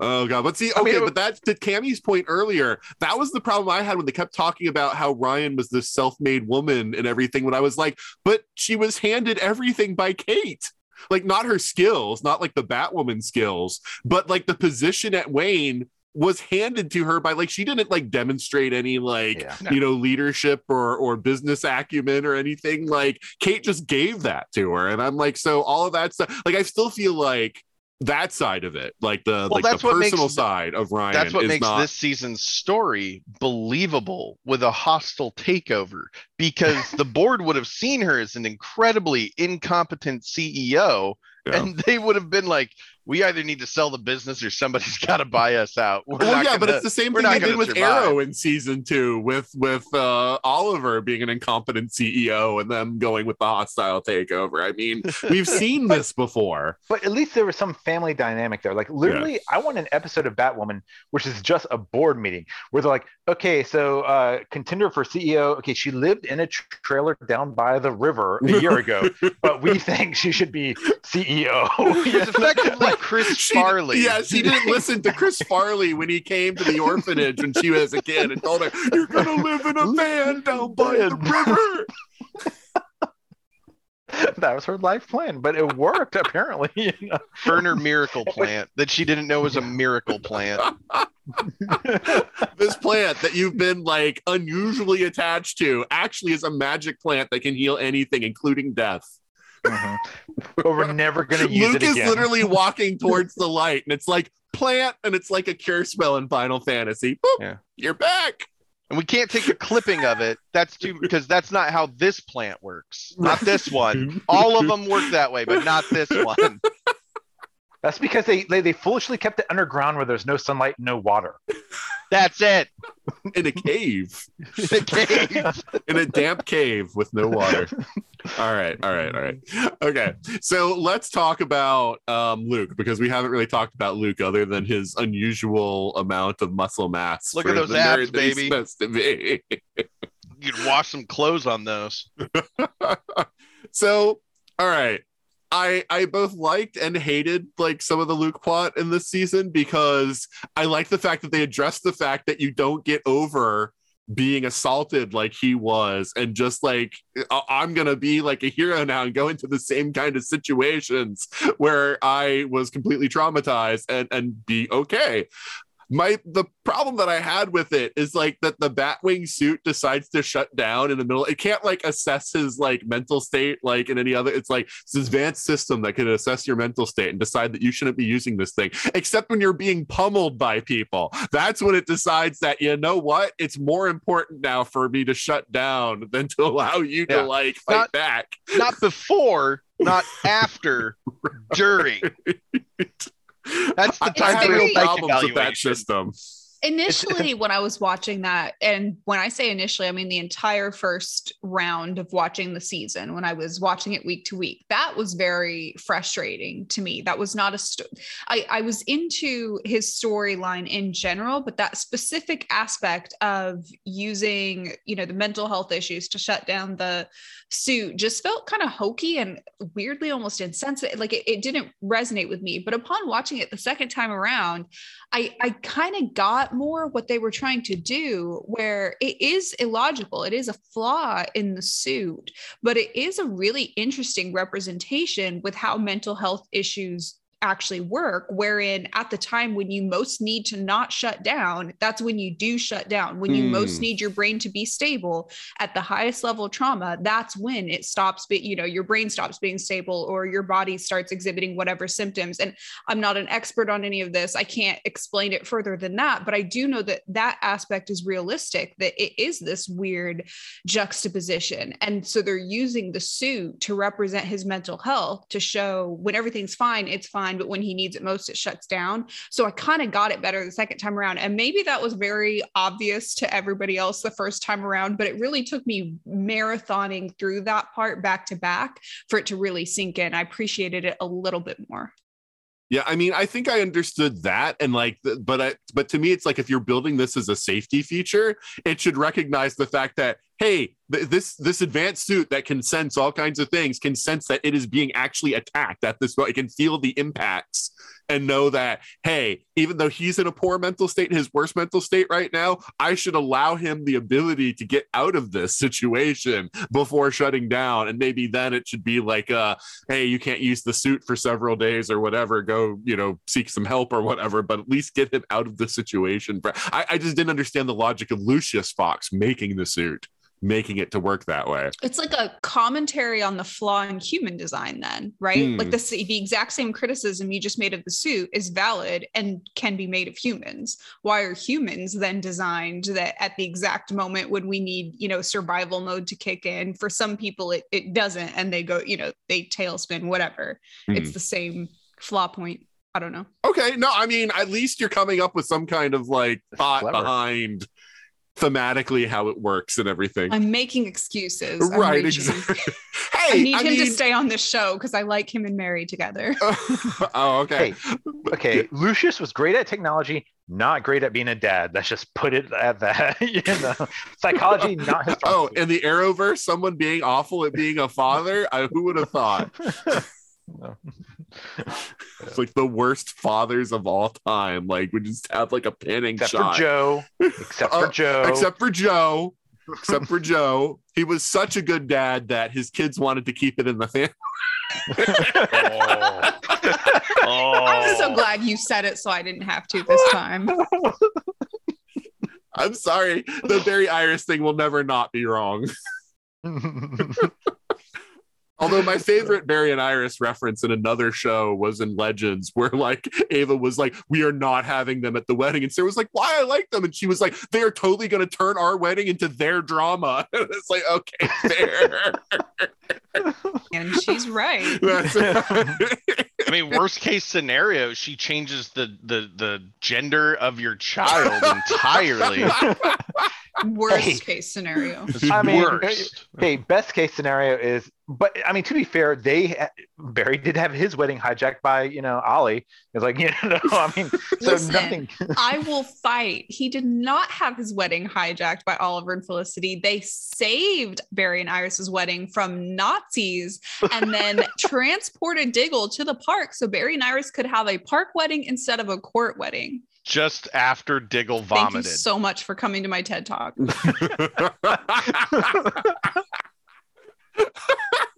I love that Diggle can't get used to the super speed. That's like Uh, cool. Are you good, Diggle? Can you still marry It's so us? dumb, Yeah, but I, it makes me sure. laugh. I laugh every time. That's time. the reason he hasn't become Green Lantern yet. It's just too fast. Anytime he tries to move with the ring, like he just starts vomiting uncontrollably. All he can do is make guns, one in each hand, made green guns. Just pew pew pew. All right. Um James. So what do you think about Luke's uh, oh I'm sorry. Um Ryan, what did you think about Luke's story? Uh, you know, I feel like Luke has um come into his own. I mean, I, I do. I, I here's the thing: like every now and then, the CW will have, and it's usually just a moment uh, about mental health. So the fact that they actually had this as a backdrop story the entire season, just about to the up to and including to the point where, I mean, is the AI that was inhibiting him from being a hero, and then he had to actually give up the AI to become the hero um, and deal with his own PTSD was was um, phenomenal. Uh, I, I remember and I wanted to talk about this when we did the Flash podcast, but I think it just slipped my mind or we ran out of time or whatever. But like the Flash did an entire episode where they delved into Cecile having been institutionalized and the stigma behind it. My wife hates that episode so much because she's like, that's not what mental hospitals are like. And that episode, even though it's supposed to be a positive, is so negative by completely stigmatizing mental health and showing it as places where people get in straight jackets and padded rooms. And she's like, that's not what they're like at all. And it's well, like, yeah. but I mean, look at that's it's an Arkham version, you know. I mean, we're talking about the CW, and I'm pretty sure, yeah. I mean, you know, again, it's Arkham is not well, Gotham is not your typical city, yeah. So I mean, Well, no, but I'm talking about the Cecile one where like Yeah. she's mentally back in the mental hospital she was Yeah. in for a time. And it's like, she's like, that place was like a chamber of horrors and no mental hospital is like that. So anyway, except Arkham, except dark. and and that one, and that one apparently. Of course, thinking that was also in her mind, so who knows what it was really like versus how she perceived it. Um, but uh, but, my- but the whole point where I was going with this is every now and then I'll give the CW credit for trying to for having mental health crop up, and the, they'll do something with it. Usually, it's it's your, your typical one and done in an episode thing. So I would give them credit here for expanding it across the entire season and trying to deal with it. But then again, I mean, again, we're it's jumping around a little bit, but they they, they kind of did the whole this whole concept as well with with Alice and her trying to find a shortcut to her own issues, and you know, just all she's got to do is is use this irreplicable joy buzzer, and so suddenly she's All right. cured. All you right, know? all right, we're gonna get to that because there's a whole Okay. there's a whole discussion there. You But no, you're right. No, no, that's what the thing. That's why I was saying. Like, I like the fact that they actually dealt with PTSD. I was just saying that the sim- the system in his suit, like, Yeah. was completely illogical the way that it worked. But no, I like the fact that they actually had a whole arc about PTSD for for Luke. so that about Luke I liked. What I hated about him was get him out of the Batcave or not in his suit, and he was completely useless. Oh my god, I'm in the bar, but this place has you know only Wi-Fi. I can't do anything. like like dude, you're a freaking genius. You can. How do you not have like your own advanced setup somewhere? Why isn't there a bat van? You know that he's got that that a mobile bat cave. You know in a, in a freaking trailer or something. Or just use the bat blimp. Don't even get me started about that. You know? I nearly, I threw the, I nearly threw the remote at the TV. When, you know? And Like, then oh my the God. writers in an interview saying, like, I just wanted to say Blat, I would have just wanted to have the words bat blimp in a script. and I'm just like, No, like you know, if, if it's like if he called it the Bat Blimp, but it was really like the Wayne Blimp or something like that, fine. You know, I like, sure. I mean, you know, we, you Luke's know, just slowly hovering over different parts of town and his staff.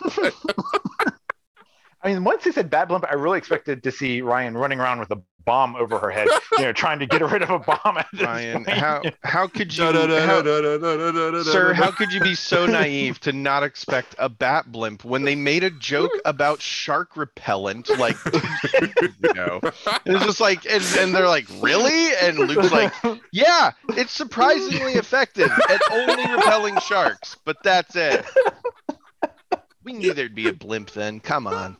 You're right. My my bad. I Gotham's a strange city. It makes, you know, I, A city that's like halfway like modernized and up to date with technology, and yet in many other ways, like still in the early 1900s of technology. As big cities are. I mean, this How is about that right? psychological hospital called Arkham? Yeah, no, there's still just cinder block walls with like metal slab beds. Like we've done nothing to improve that at all. But hey, check out the new state of the art Gotham Hospital down there. Like it's doing pretty good.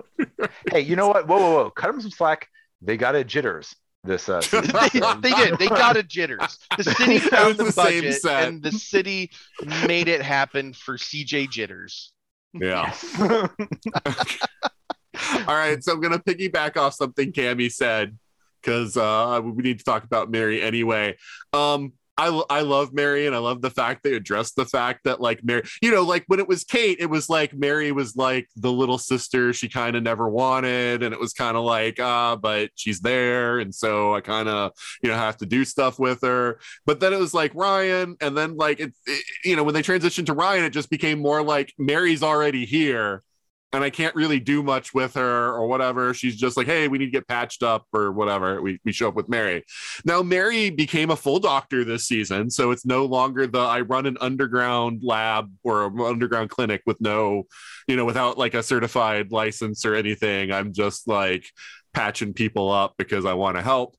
Um, and uh but at the same time now we're starting to address the fact that she has been kind of mistreated by the group and i loved all of that i did not like the luke and mary date like the the insinuation that they have feelings for each other and the because I, I feel like i feel like all these shows make the groups like too like I mean, incestuous. I mean, it's just gonna make another flash joke if I say incestuous, but that's the word that's in my head right now. flashy. They're too flashy. Right? But it's like, oh, okay, so Sophie and Ryan are gonna hook up, and now Luke and Mary are gonna hook up, Yeah, and all no that. you know, people exist outside of those people. Those are the only people you can partner with. Period. and it's just like, and I mean, I'm gonna bring up the Flash just right now. They're doing the Allegra and um, Chester, you know, Yeah. thing also, where it's like, again, I, I don't need this. I don't need everybody to hook up with each other within the group. You know, like if if you want to have a romantic subplot or whatever where they meet somebody, like maybe that's okay depending on how the story goes. But I don't need everybody to hook up either. So I yeah, don't know. fun fact every job I've ever had, never have I ever suddenly just had a relationship with some random person who works there. That's never happened. Yeah. You know what? You make some good points. However, the difference between Mary and Luke and all the other relationships is that chemistry and are extremely boring to the plot. That's just for me. I'm I, I agree that there's too much inner dating, and I think that that could just be another artifact of like COVID that they can't just like bring in a ton of cast of characters or whatever.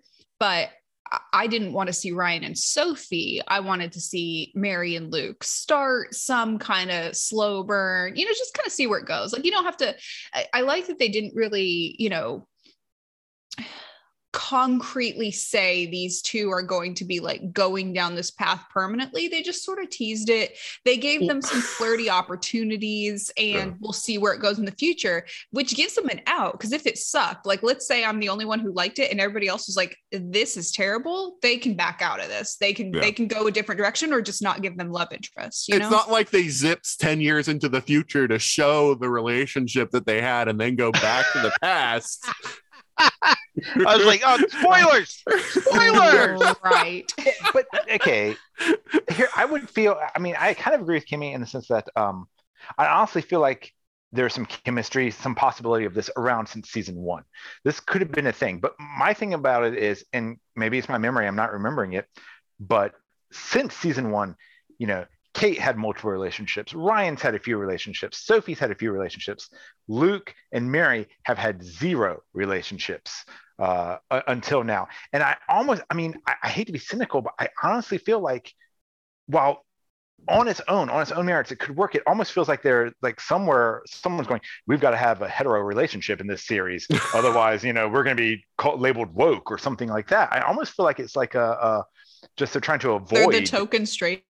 yes. I was I was actually like I was kind of like in the same headspace, Ryan, because I was gonna say like it's one of the things I've noticed where it's just like so I mean back when when we had you know Ruby Rose, it was just like that character like Kate did date outside of the cave. Like there Mhm. were other people that had no idea she was Batwoman, never found out she was Batwoman, that she did date um and then it's the same with ryan ryan has had like one or two like kind of brief relationships Mhm. outside of those people but yeah it's just like so what the the two straight people just don't date straight people outside of the bat cave. like yeah, were like they don't have any other "You're options. straight, They're the I'm token straight." straights. We've had so many, so many shows where you have like the token gay couple and That's they're like the only gay people in the entire universe. So they end up together, right? Like that's Yeah. that's what's going on here. They're the token straights. And I'm I'm benevolently rooting for these token oh. straights.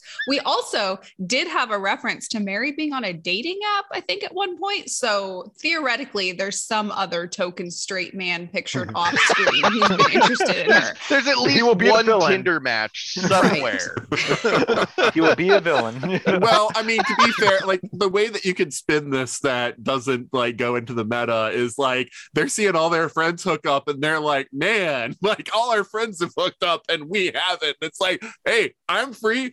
I'm free. All right. Are we both like, that sad act at 40 if we're still single we'll get married type of vibes I mean, okay, I, I'm just gonna I'm just gonna say it like as the as uh, a a straight white man, you know, on this podcast. So there you go. Get ready for my insight. Um, but no, I think hilarious. I, I think it's hilarious that this season or this series started off with we're gonna make the main character lesbian, and we're obviously gonna have to write another lesbian or at least bi-curious character, i.e., Sophie. You know, just so that way she's not alone. And then we evolved to a point where you had this white lesbian, but we evolved to a point in this season where the bat team consisted of three black people, two of which were lesbians, and they literally made a joke about we're black, we're not going to go into the woods and die, you know. Um, and it's like, but the, it was an entirely organic. It was not a planned.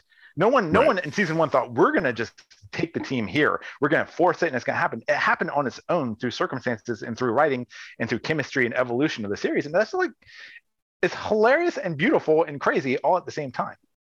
completely agree also Yeah. everybody involved in this show has been in close enough proximity to theater to know where there's one gay person there's probably a whole lot more that sounded true. ominous. It's true. All right. Uh, it's just there's one, there could be more. it's, like in a horror movie. But anyway, just thing. All right. Um, but uh, but yeah, no, I I I I don't know. I feel like character wise, those two don't make sense together. But because uh, I don't know, like she's like the um what's the word? Like she's like the really energetic sort of happy like i want to be an influencer kind of person and he's like the kind of quiet nerd you know? Like i don't know i just it just doesn't seem like they're the two people who are going to be like you you like yeah you're the one. I don't know. I uh other, well but he she did see him with his shirt That'll off, be so season maybe- four, though. season four, it'll just be the drama that he's just like, but I want to play my PS5, and she's just like, but are you kidding me right now? but we can Like, go to the never spent gala. time Like, let's with go to the big party, and he wants to stay home and play his PS5 when she wants to go to like the gala. Yeah. Yep. I think you guys are making a case for how common and realistic this relationship is. All right. Literally uh, just being the straightest relationship ever. you know? it's all the heterosexual stereotypes. Nailed it. Got it. so so um but but then we also had the poison ivy transformation for mary. And honestly i preferred her to the actual poison ivy when we got her because i like the fact that they did something very different with it. i mean a lot was made of the fact that she's the first asian representation of poison ivy which you know is good. I mean like yeah let's you know not worry about you know races. But especially since she was a successor to the original poison ivy i felt like that wasn't it wasn't like they were saying Pamela Isley was Asian, you know, this, this is just a new iteration. So to me, that didn't make as much impact. But what I really liked about um uh how, what they did with it is it wasn't like a lot of things where it's like suddenly the character becomes a villain and then they're just like a cold-hearted murderer like they transform and you can always make an excuse later when they transform back that it was like that was another personality that took over or whatever but like it was still Mary. And it would, but it was like a Mary that felt like less inhibitions or whatever. But it was still, it wasn't like I am a completely new person now kind of thing, because all the conversation she was having with Alice made it clear that she remembered everything that had happened to her. She had a lot of resentful feelings about the way that she was treated. And even though there did seem to be some sort of psychological aspect to the transformation, it wasn't like, I'm a completely different person now. It was just like less inhibitions and an attachment to plants. An You know. awakening, if you will. It Right. followed really well from back when, you know, in the early part of the season when they were still doing like episode of the week type of Mhm. vibe. They had the one where it was like, we don't say crazy anymore. That set up well for this whole storyline. Mm. Well, and I like the fact that they like even like put a put a spotlight on the fact that she's trying to tell them like, guys, something weird happened to me. Like I have lost time that I don't like know what happened. And everybody's just like completely ignoring her and doesn't care about what's going on with her. And I'm like, Shut up, Mary. right. Just go hook yourself up on a saline drip. You'll be fine. Right. and and it's the way she's been treated all this time but uh, they but by making it after something very strange has happened to her we as the viewers are no no we shouldn't be ignoring this. And so like it helped set up everything and made it feel um you know like organic. It's a poison ivy organic. Um and uh, i like the relationship she had with um alice on their road trip. I thought that that was great. And the fact that Alice no longer has Kate as her sister in the show, I think that was a necessary thing to establish an Alice Mary relationship as still the two people connected to that family. You know, as a as a way of of because Alice doesn't have a reason really to be on the show anymore unless you did that. They have to keep tethering her back to something concrete. Before it was the memory of Kate, and then finding out there actually was Kate. But with Kate gone again, now it's well, Mary's a stepsister or an adopted know, sister. I Um, completely agree with you. And I really liked Alice and Mary together. However, I would say I did not like them being referred to as sisters for the majority of the season. I thought that was a stretch, number one. I thought that was not really the type of relationship they had yet. And it would have been more meaningful to see the journey that they went on, literally and figuratively, and at the end start referring to each other as sisters. That would have been more poignant. But instead, they tried to drop that every few episodes, and each time it felt a little fake. Hmm. But they were that was my favorite relationship to follow over the course of the whole season. So that's my only little complaint there. I, I to push back on that a little bit. I think it worked. I get what you're saying. Um, and if it were any other characters, I would agree. They're they're trying, you know, trying stop trying to make it happen. You know, um, but uh, for them it worked only insofar as Mary pretty much was all has always been about family, and she made Kate her sister. You know, whether Kate wanted to be her sister or not. Right. and and by default she made beth her sister.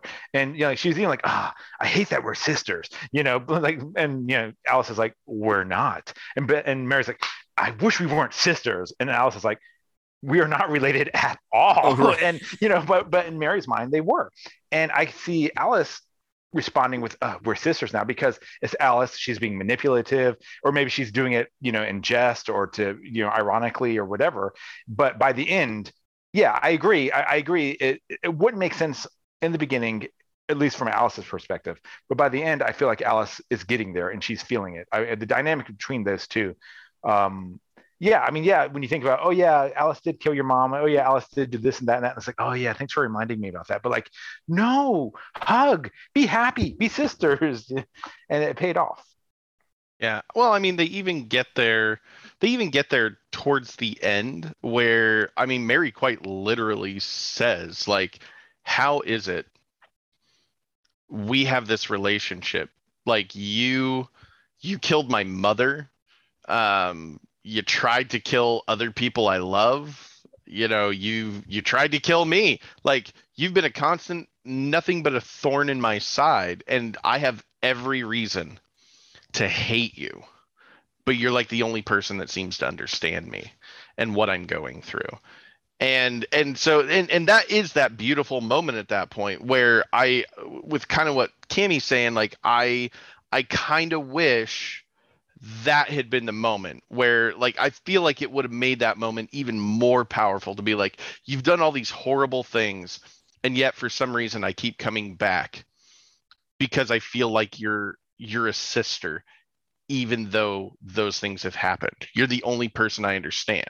So maybe you bookend it. At the beginning of the season you could have had a moment where mary said where mary was like you know kate was my sister. You're not. And you know and, and then at the end of it you know mary turns around and says you are my sister. That Yeah. yeah, i could see a payoff there. Yeah. Hmm. i i do love their relationship. It's it is it is as i think we've all kind of consensually agreed it it, it is probably one of the better aspects of this season um, it's nice to see Mary push back. Like as you said, like this is something that like she kind of loses those those inhibitions. That that very sheepish, like, yeah, okay, I'll just stay. I'll stay in my lane, and yep, I I patch people up. That's what I do, and otherwise they ignore me because Instagram. Um, and so it's like, and like I hated that aspect of her character from the word go like in the very Mhm. first season when it was just like oh she's like the instagram person and all that like initially i was like i hate this. Like i don't like this character. I don't like that aspect. So those are things that do not appeal to me in real life. And then it's like oh yeah it's all a cover because she has like an underground hospital that she's like legitimately trying to help help people. She's actually a very intelligent woman um, that is trying to make a change for good in the world um, and then that just kind of gets swept under the rug uh, through most of season two. Like it's a piece of the equation in that se- season for sure, which is why we get to the end and Daddy's just like, well, before all's said and done, and I go to the big house. Your clinic's legit, and I recognize it, and I love you. Great, cool, Although Dad. to be fair, he made that decision because he was trying to get away to get another hit of snake bite or whatever it was Yeah, called. yeah. It's just like, sure, sure, Oh, sure. The yeah. clinic's I fine. believe It's in you. legit. Sure. Oh man, Give me the drugs. Yeah. What do you mean you can't write a prescription? I know, What if you right? were really a doctor with and a so real yeah i like and and it makes sense at that point when you look at all of those seasons leading up to this one why the writing with mary was the way it was where it's just like yeah no she had just kind of she's always been kind of shelved as like not real important to the team and i think they did a good job of establishing with mary's uh, departure from the team on her own little poison ivy adventure that she's really critical. Like there's all kinds of stuff that came up where they're like, oh, we need to do this cryo thing. And it's just like, Mary's not there. None of you are experts in biology or cryogenetics by any stretch of the imagination. There's a good chance you're going to kill a person right now. um, so I like that they established like she is really a very pivotal part of what they're doing. Um, and they really gave her a lot more agency through this story development. And they gave her a graduation, which is something some other shows have been unable to do for women working on their dissertation in, I don't know, eight seasons. So Yeah. Yeah, no, I, I liked most of what they did with Mary. The one thing that I said though is that there has to be a consequence for it, and I mean, obviously there seems to be a recognition with the rest of the team that they need to do like like trust her more and like pay more attention to the things that she's saying and she has valid points of view. But I felt like with Alice taking the blame for the guy that she murdered, because I was like, oh, that's going to be the consequence. And there's going to be guilt, and that's going to like drive her towards something like next season. But it's like, I don't know. It felt like they almost made it like, oh, if Alice is taking the blame, I'm completely absolved because I don't have to come out to this family and say I'm the one that killed him or do anything. And she's just like, ah, I feel so free. And I'm like, first of all, you still killed him. So you should still be feeling guilt, whether or not the family thinks it was Alice. But two, you know, like that doesn't like, I don't know, like, like that doesn't absolve anything because I mean, sure, Alice is like, hey, I've already got a huge rap sheet. So I've just added another name to, you know, like, uh, so to me, it's like no big deal. Um, I don't know. I, I felt like they tried to like just be like, oh yeah, next season we can just completely ignore this, and that was the one thing I had a problem with, um, uh, with with how they've handled the the Mary arc this season. But otherwise, I was very happy with the whole thing. But that's part of one why I wonder why they wrote this season the way that they did, because there was a lot of rumor uh, uh, near the start of season three that this could potentially just be the final season. And Yeah. with the way a lot of the writing was done, like to wrap up by the end, it feels like this could have been like a logical stopping off point. Like we kind of wrapped up this thread. Um, we're fine with it. So if we don't get a renewal, we're good. Like it's it's it's a sufficient ending. If they get a renewal, yeah, it'll be really interesting to see how they address that going forward. At least they didn't start killing off main characters. That's a good thing. Yeah, I think it's clear that the writers knew it had the potential of being a final season, so they weren't going to leave it on like a dramatic cliffhanger. They didn't they didn't do what the 100 did, you know, and just like axe like half your main cast and then CW be like, "Yeah, we'd like to give you guys another full 24 episode season." oh. Cool. Ryan's on a plane and it blows up, then to be continued.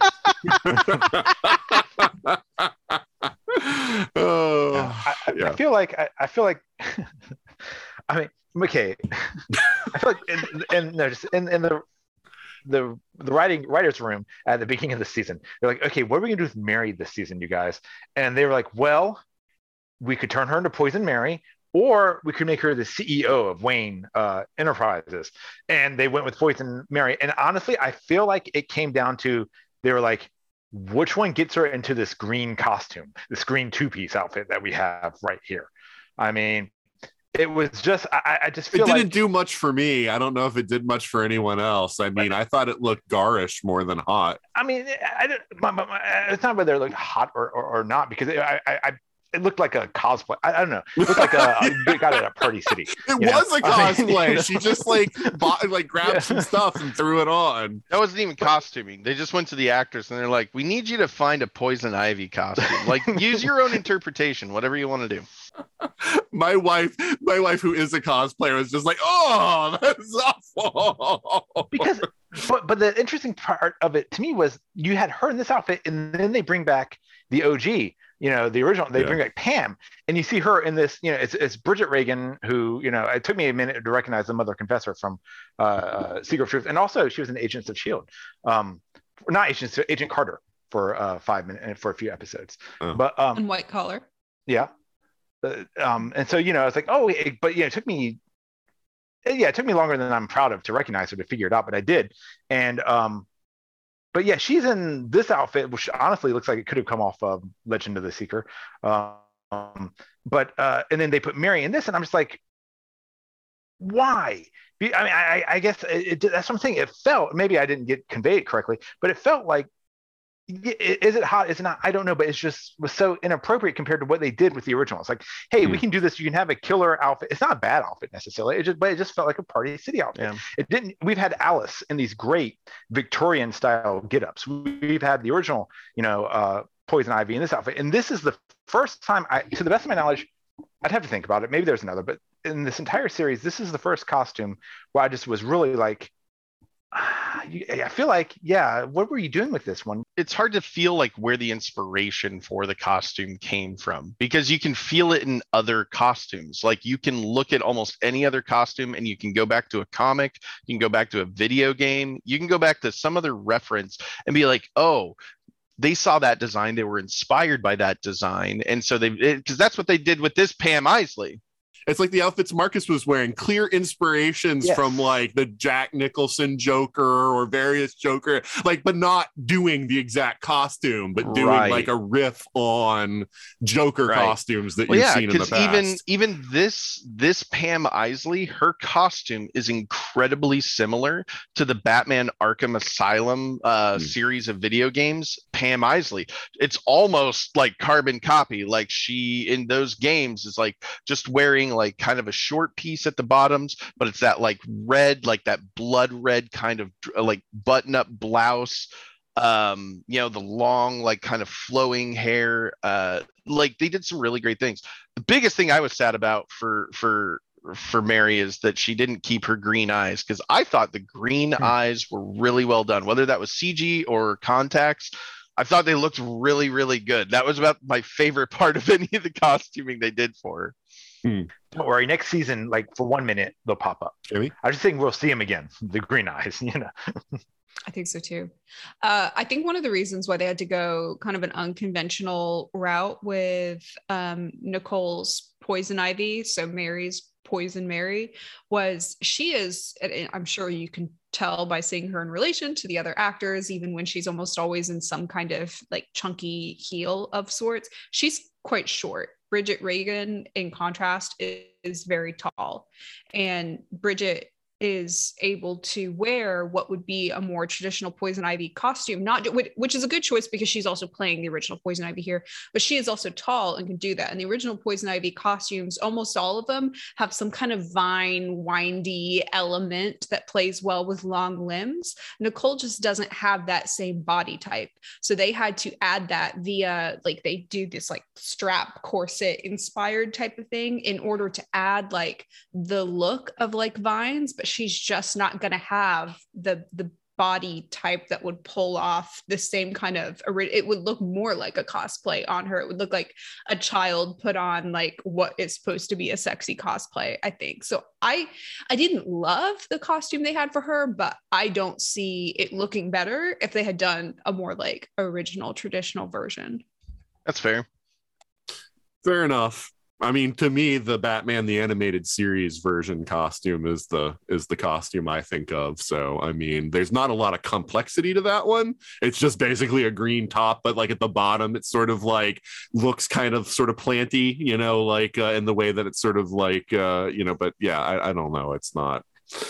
Uh, but anyway, um, so let's talk about Ryan this season and um you know her I, to me the biggest surprise with Ryan this season is that the mom didn't die.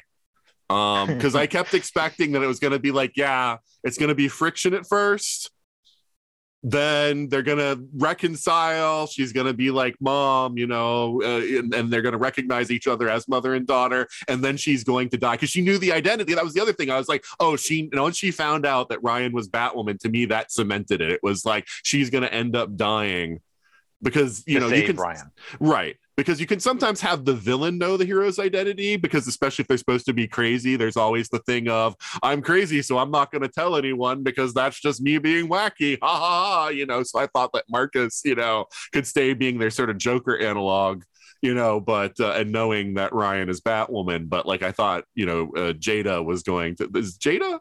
I, I'm, I'm, I'm, I'm, I'm, I think it's Jada Jada. Jet, you're right. yeah, it is Jada. Okay. I, I was about to say, wait a minute, am I just like merging in the Will Smith story? but all right, yes, it is Keep Jada. her name. my mom's name. all right, but um yeah, so um but yeah, I mean Ryan's arc was basically she's CEO, then she's not CEO, and then she finds a family. I I you know so anyway what do people think about that and how it was handled? I, I- i'm gonna say right now i think my favorite thing that came out of all that was like her and Zsasz having their moment where he's like ryan! Like they are best buds. Like i just just laugh so hard about that. I i do like the guy who's playing Zsasz even though i preferred the gotham Zsasz. Uh but Cammie, what do you think about Ryan and her arc uh, this season? I mean, I I didn't mind them giving her, you know, what is it now, the a third mother, whatever, because the first, uh, you know, two were not hers really. It, she inherited them by inheriting this storyline, and you know, they they pieced together this backstory in season two and kind of hope for the best. And now that we know this character, we can add a you know parent figure that is still alive and still present. And i think the show needed like some older characters not just one but you know a, a few. I only started to have hesitance and i referenced this earlier in our discussion when there were too many parallels being drawn between the skills that Ryan has as CEO or the interests or the career trajectory or whatever and her mother and making it seem like, well, this is where she gets it from. Number one, that doesn't make any sense because her mother didn't raise her. So she didn't learn that unless you believe those skills transfer through Genetic osmosis. memory. Right. Th- that just doesn't to me as a viewer that kind of like you inherited ceo skills doesn't ring true and it's, it's kind of icky in its own way. And then i also like the idea of ryan being self-made as we already referenced so that started to bother me. But i did like that they were bringing in a parental figure who suits her specifically this character and has no ties to the backstory that was also kind of intrinsically related to kate's backstory Okay. James? Yeah, I mean, while I felt like, you know, it's it is a season a lot about legacy. It is a season a lot about family, um, in that sense of things. And I I actually didn't hate like that whole dialogue of because speaking speaking as somebody who comes from a broken family kind of background, I understand that allure um, of like wanting family. Like you want blood. I want people who are related to me. But also the same aspect of what they show in this season is family doesn't have to be blood. And blood isn't always the best choice. Those people that you choose to make your friends and accept into your life, like they're your family too. Um, and I think they did do an overall good job of like that is kind of the struggle that the Bat family is having with you know everything going on with Mary is like they're trying to be very much like normal family. Like no we understand you. We accept you. Like you know like we're here for you. Just just come back to us. Because that's like the standard kind of reaction a lot of families have when you have like that black sheep that's struggling or something like that in a family. And it's like she's like no like that's not enough. That's not what i'm at i'm not asking you to just go okay we'll do better. I need you to recognize what you're doing is wrong and and actively like give me space but also like work on it and correct it for yourselves. Um because like it's not that mary's initially even like no i don't want anything to do with you guys ever again. It's just very much like i need space. I need to figure th- some things out. There's some things happening to me i don't understand and i don't need your help yet i just need to figure it out and it's like yeah but you went with alice was that really the best choice on figuring it out but eh. um so I do like that. Uh, I did wait for Dominic Toretto to show up at some point from the Fast and the Furious to say that this was all about family. I really did, but never happened. Instead, you know, I get, I get, uh, you know, Diggle. Diggle. the blimp is powerful, but nothing's Yeah. more powerful than Yeah. family. I mean, I mean, for the blimp, they could have used Vin Diesel's head. They could have. It's shiny and smooth, and no, but yeah, he. It, so, I I loved those aspects of the storytelling. I did feel like it had a lot of use. Um, because again, we're uh, uh, this is the second season for Ryan. Like this is we're we're we're we're taking into a very common arc stream of like okay we've established hero. Established wants to do the right thing at all times as much as possible. Now we're going back to that dynamic of the family thing because she's lost so much. Well now she has a whole new opportunity because she goes she finds out oh this is my mom but I don't want her to be my mom. And it is very much resent and, and anger over like, but you you literally paid to like get rid of me and cover up that I even ever existed. Um, which yeah, like it'd be tense, I think. So I think they did a I, I think they did a, a wonderful job in the grand scheme of telling that story. Um, I think it gave uh, Ryan a lot more gravitas.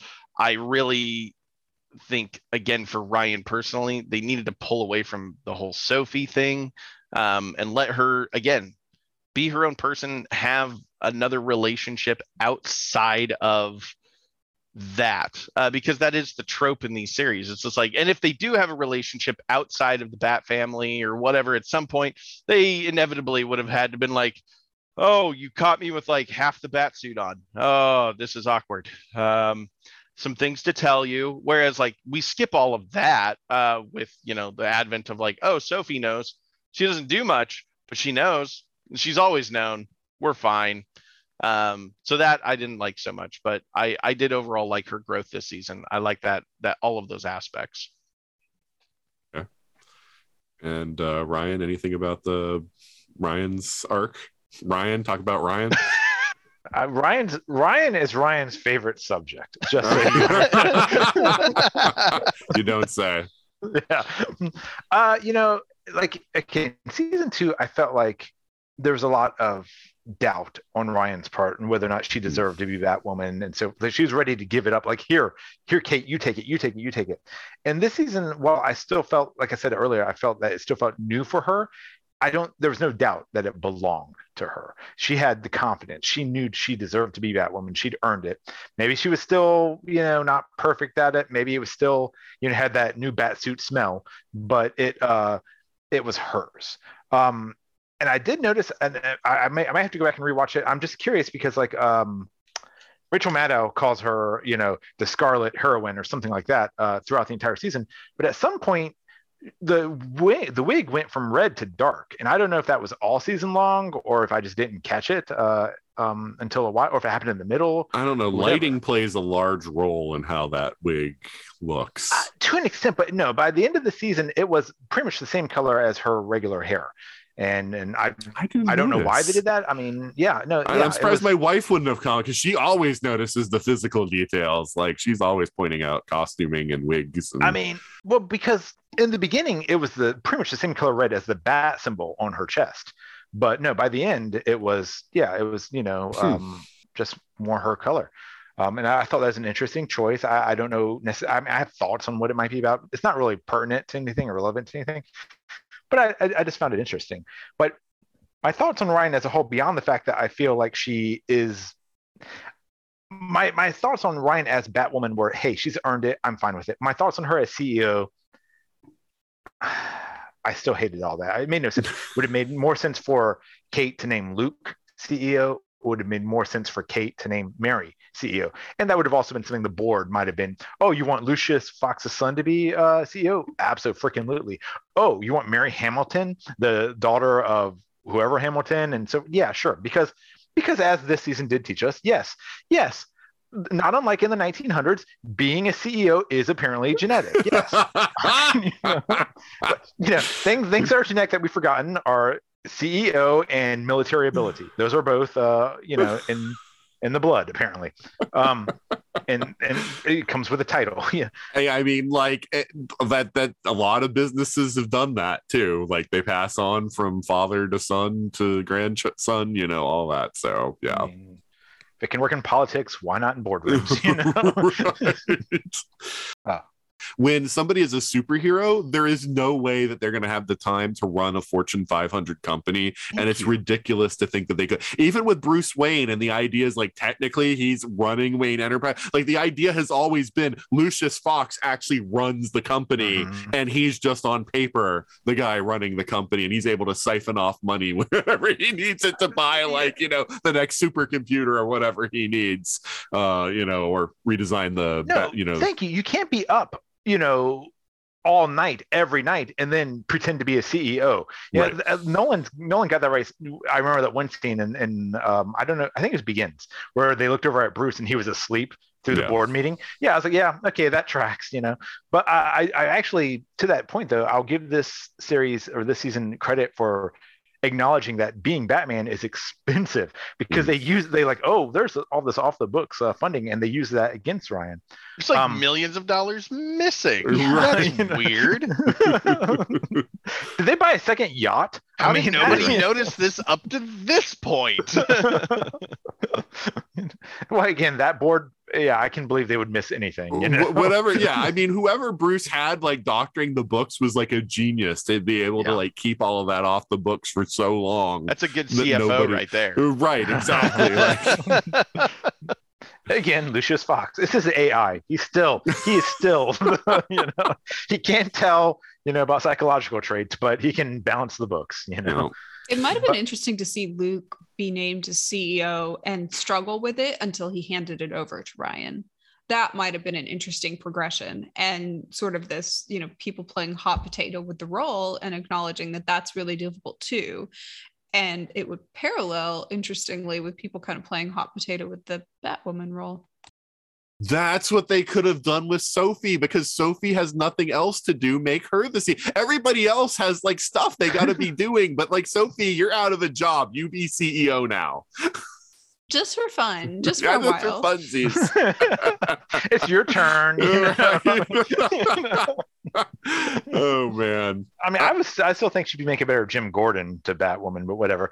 But, well, uh, yeah, but remember, I mean, we're still going under the defund the police movement and everything. I think that they felt like her leaving the car, like to have her join the GCPD would be kind of like a difficult thing to do Well. when that whole thing was like sort of piggybacking off of like the idea that, you know, the police are a corrupt organization and we don't really want to. I- I think it would have worked, and I feel like like I said earlier, it would have worked in a sort of. She took down the crows because they're a private paramilitary police force, but the GCPD has a rational reason to exist, and she can maybe try and clean it up from the inside.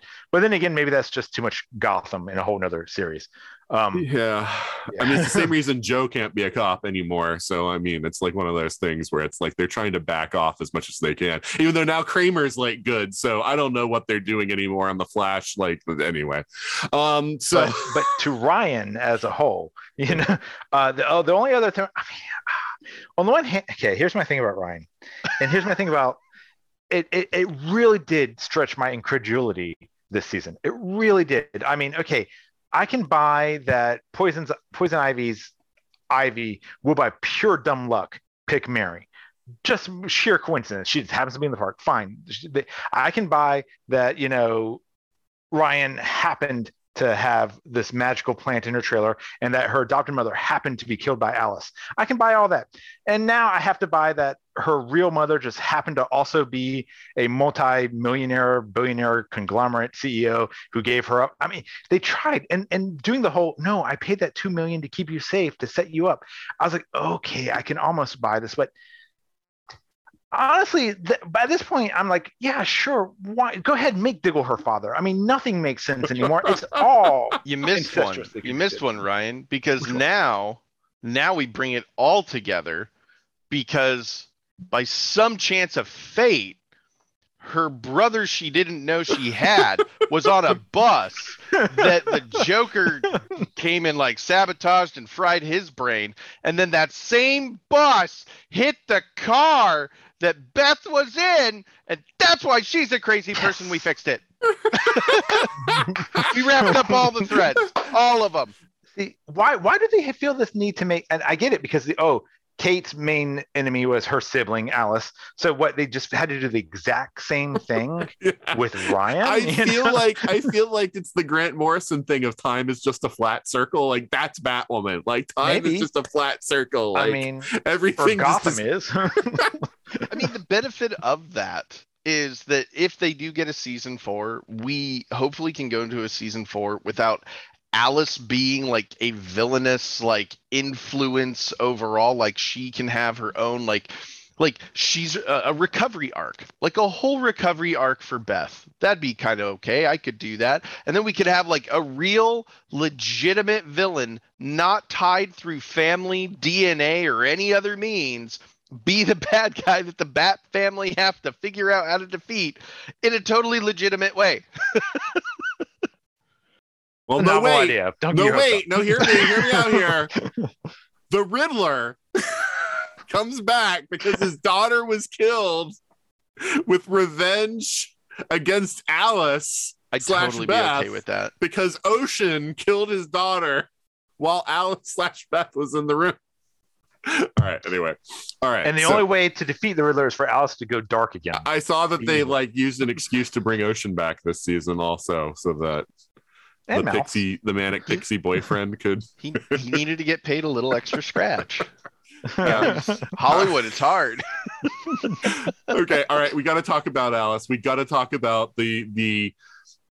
All right. So a superhero show, science is never going to be good, right? Even when it's supposedly based on science, like The Flash, right? All right. what they're advocating this season is electroshock therapy and i actually found that offensive like on a on a visceral level because the idea all right so the idea that the joker's joy buzzer which usually when you see this and how it's used in most comics shows whatever it's a it's a killing device. It's a thing like oh it's like a regular joy buzzer except it actually like electrocutes you to death when you shake somebody's hand. But the idea that he could like pop it on somebody's head and it causes brain damage i'm okay with that like that kid. that is plausible. Yeah plausible. You you just shot electricity into somebody's skull. But to make it that a that's the primary function of the device because that's what you have to assume by the end of the season because the whole thing is but then it's also designed in such a way that you can pop them on the head again and snap them back. Fixed it. yeah.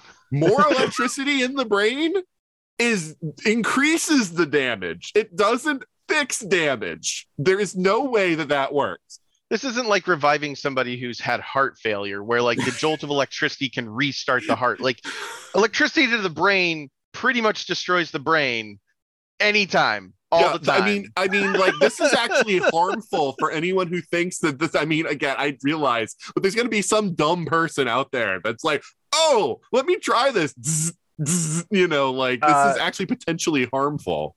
okay, you guys, Mary is a doctor and she said it would work. So I kept expecting them to like kind of try to do take backsies and make a statement about it of like, this is what we thought was going to work. But in reality, it's like peace, love, and rainbows is actually what's going to pull somebody back from the darkness and start them on the road to healing. And he just needs therapy. Or, you know, like I thought we were going to take some turn to that effect. And I, w- I was genuinely surprised they didn't.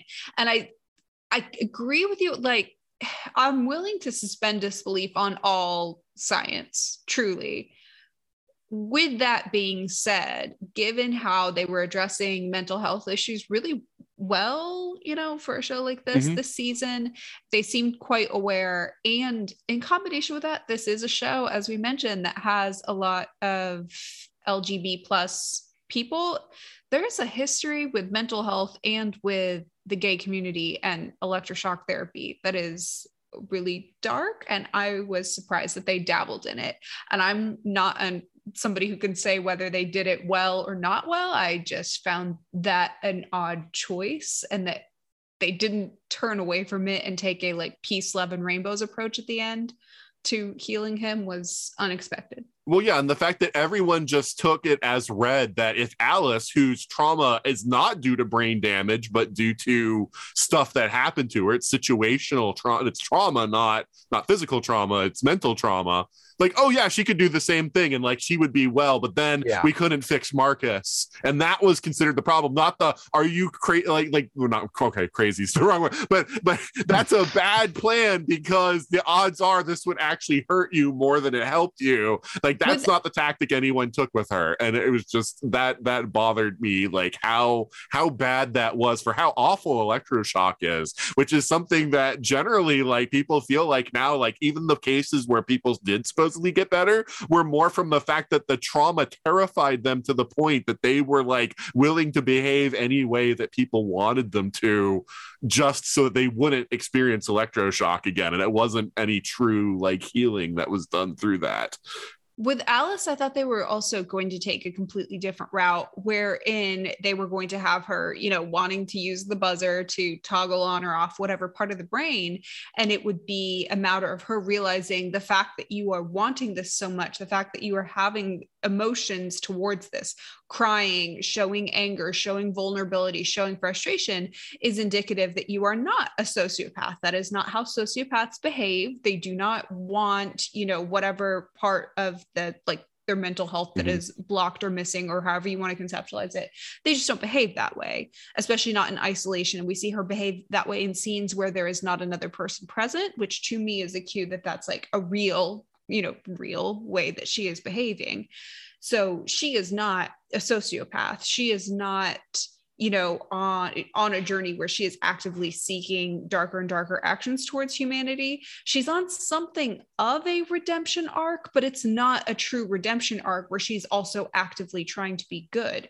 It's this true internal focus of she is trying to make herself well and get power again and not for bad. She just wants to be whole again It's selfish. Yeah, it is selfish. It's selfish in a way where she's not actively trying to harm other people, but she will do so. And she's also not trying to help other people, but she will do so. It's this weird, chaotic neutral, which I find interesting. And I, I would be happy for her to stay in this chaotic neutral for a while, personally. Mhm. But it, they didn't really, res- to me, they didn't really resolve that for her in that they didn't have her come to a realization that she doesn't need the buzzer because she is already experiencing these signs of healing mentally.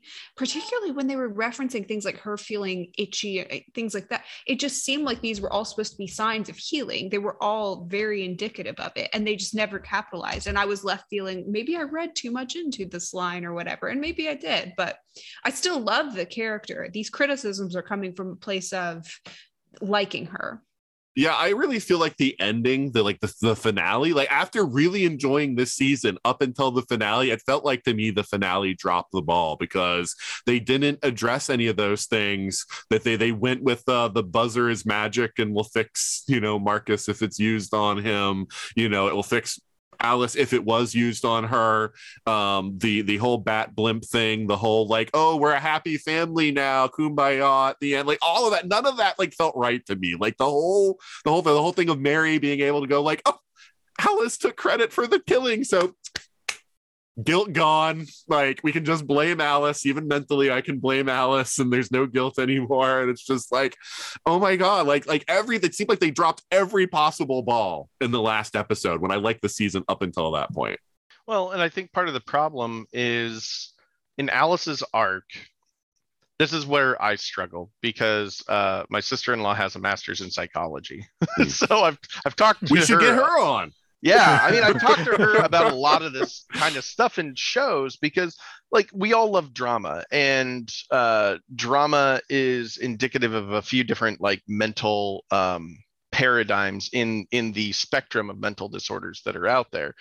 And so this is one where I feel like either by lack of knowledge, lack of willingness to do research, which led to lack of knowledge, or just we don't care um, they were trying to draw a paradigm with Alice between because in many times she's been referred to as a psychopath. Hmm. So is she really psychopathic or is she really sociopathic? Because there is a difference. And the big difference being like psychopaths have no remorse, none whatsoever for any of their actions. If they lie to you to steal your purse, they won't feel bad about it later.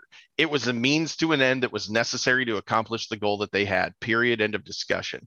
And we do see Alice in that light in like season one, where she is very willing to, like, oh, you're a problem who's in my way. Stabby stab, you're dead. Bye bye now. But then, and and doesn't care about her feelings on it or the feelings from other people about it. Whereas now she's grown more sociopathic because she does like and, and it's not necessarily empathy over her own actions but empathy over beth's action or not beth's actions mary's actions so it's just like in that moment where mary incidentally kills the guy and she sees it she has immediate regret for mary and she's just like this and she knows that this will this will formulaically change Mary. Like Mm. she will not be the same Mary that she is. And she's come to a place where she likes she likes this Mary. She likes who she is. She likes the agent she she has.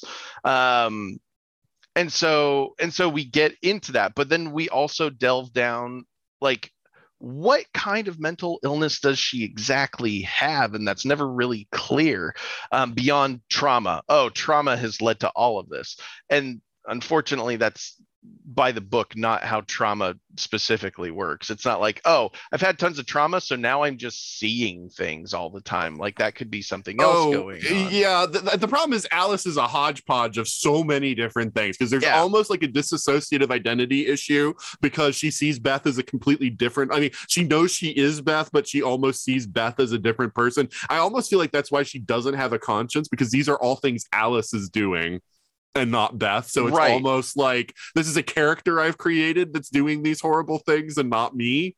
Yeah. Um, and that's why I do enjoy like the end with Alice in this season where she's broken. She's Yeah. so incredibly broken at this point and not not in the sense of how she was in like season 1 season 2 where it was just like oh I used to be Beth that's not who I am anymore because nobody cared about Beth everybody forgot about Beth so now this is who I am whereas now we're going the opposite direction she wants to get back to being Beth how do I get back to being normal like everybody else.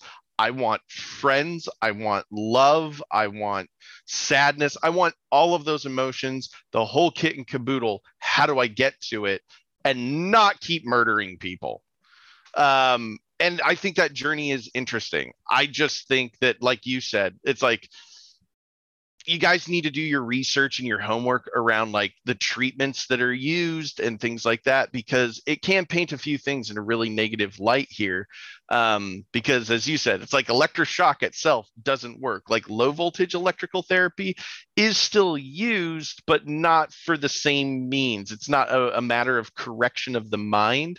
It's stimulation for like uh, like people who have had uh, strokes to see if it can help stimulate the dead parts of the brain, things like that.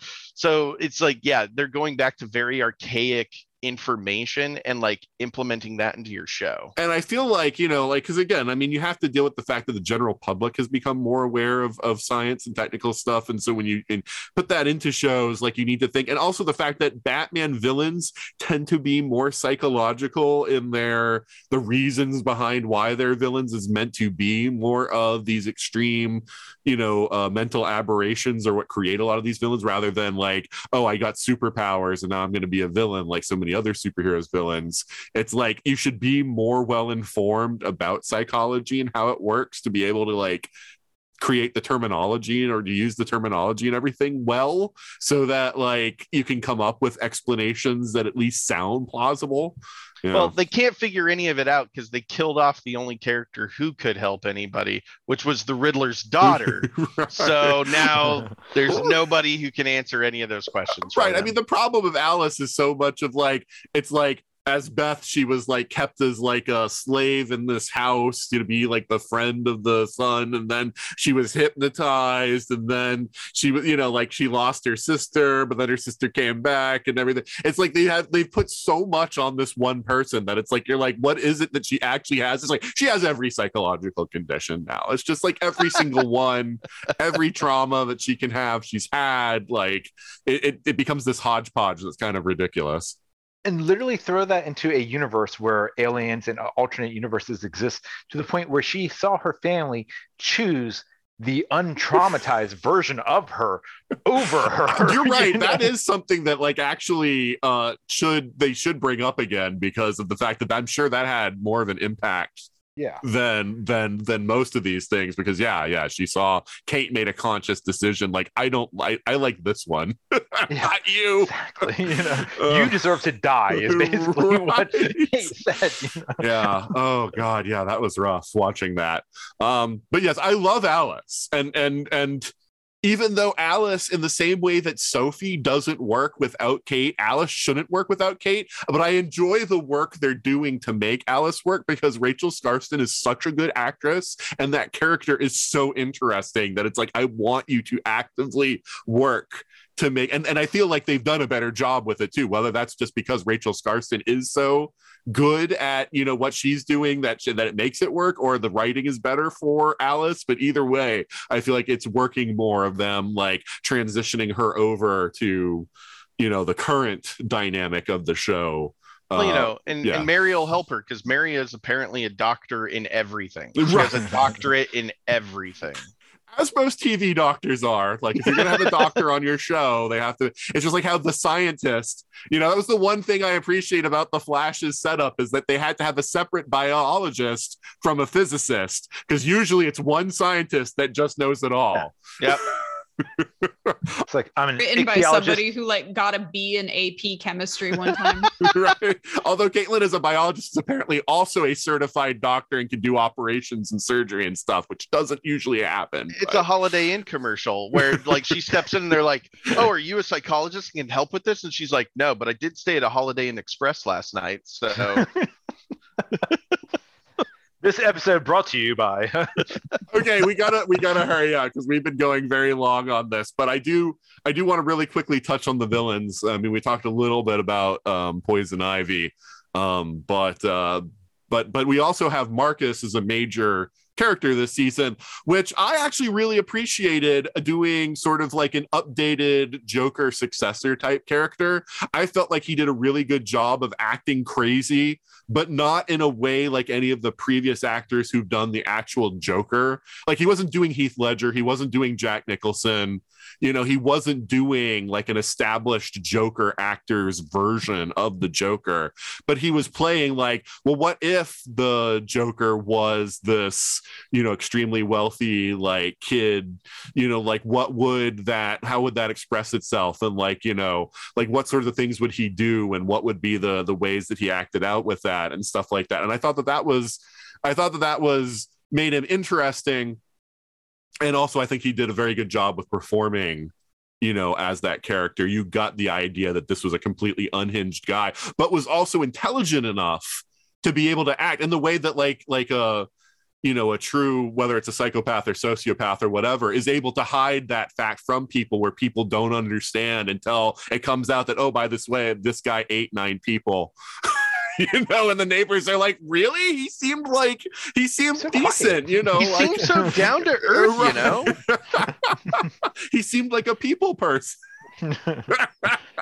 But anyway I, I really enjoyed marcus. Um ivy didn't work for me as much. Um i don't know if it's just because i'm used to ivy being more of the um you know seductress type character and and whatnot but i didn't feel like this ivy was very sexy and i feel like it was just all about the eco-terrorism I've got good news for you. That means you're not attracted to toxic women. Okay. However, there's a portion of the audience who probably found her sexy. Oh, okay.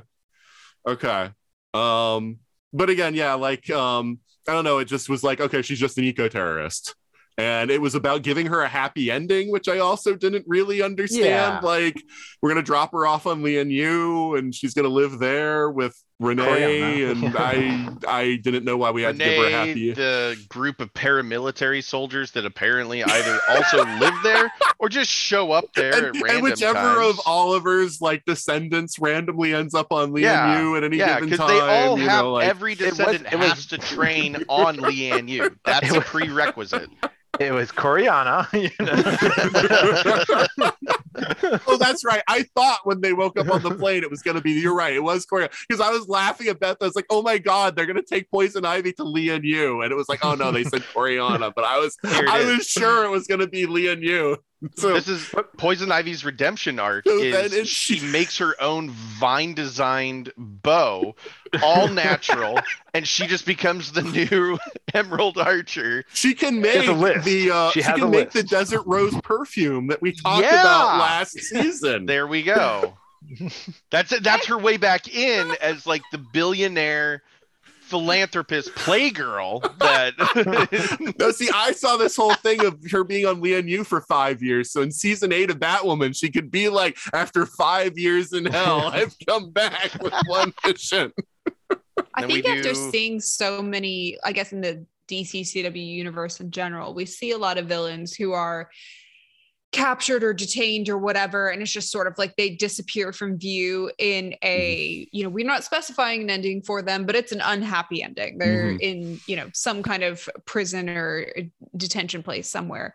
It was kind of nice to see a villain get you know like a medium happy ending. Like she still is sort of in isolation and she doesn't really have her life back and she's got this you know relationship that still needs some work to get back together but i i, I thought that was it was nice to see and it was nice to see for a character that you're not necessarily super rooting for the whole season. Like there's sometimes where i don't know maybe it's just me but i'm sort of rooting for villains. I'm either rooting for them to get redemption or i'm rooting for them to have you know to enact their master plan or get to, s- You agree to some that. sort of end. And you're not really as a viewer rooting for the og poison ivy. You're just kind of wanting to be entertained by her storyline. So that made it more gratifying to get like a, a medium if you watch the good place a medium place happy ending well, here's the I guess here's the thing for me. I wasn't entertained by her story because this whole idea that she actually has a relationship and is in love with someone, like I know that's like kind of how they've taken some of like later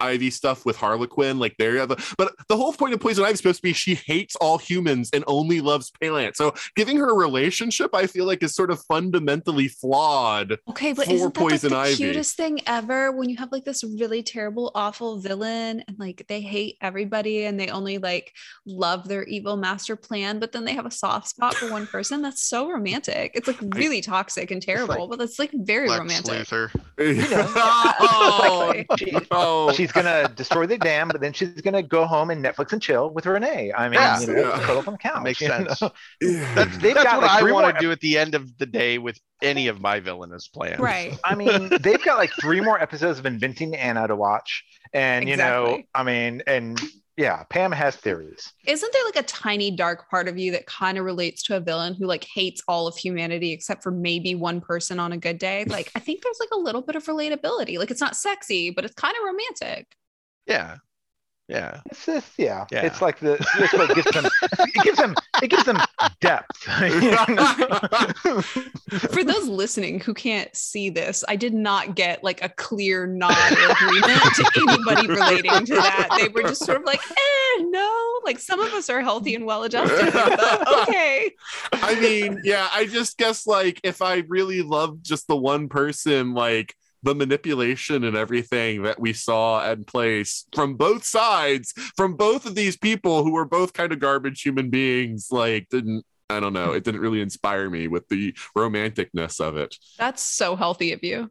I mean, the funny thing is, is, is it, but it is a relatable aspect of a relationship in the real world. It really is. Cause I see this in all kinds of relationships. Hell, uh, I see it in my sister's relationships. I hate Oh, to call her out, but I mean, it's, it's the thing. It's just like, you That's get into a toxic relationship and then you're like, oh, but like, it's not that bad, right?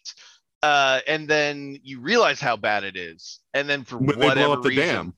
well, yeah, and then like you feel guilt like over like the way you ended things, um, like it was unfair, and like you need to fix it. Like that's really common psychology with people in toxic relationships. So I get what they were saying. It just feels even more outside the realm of reality because it's a super powered person who Mhm. doesn't care about people at all. She is a psychopath in many ways.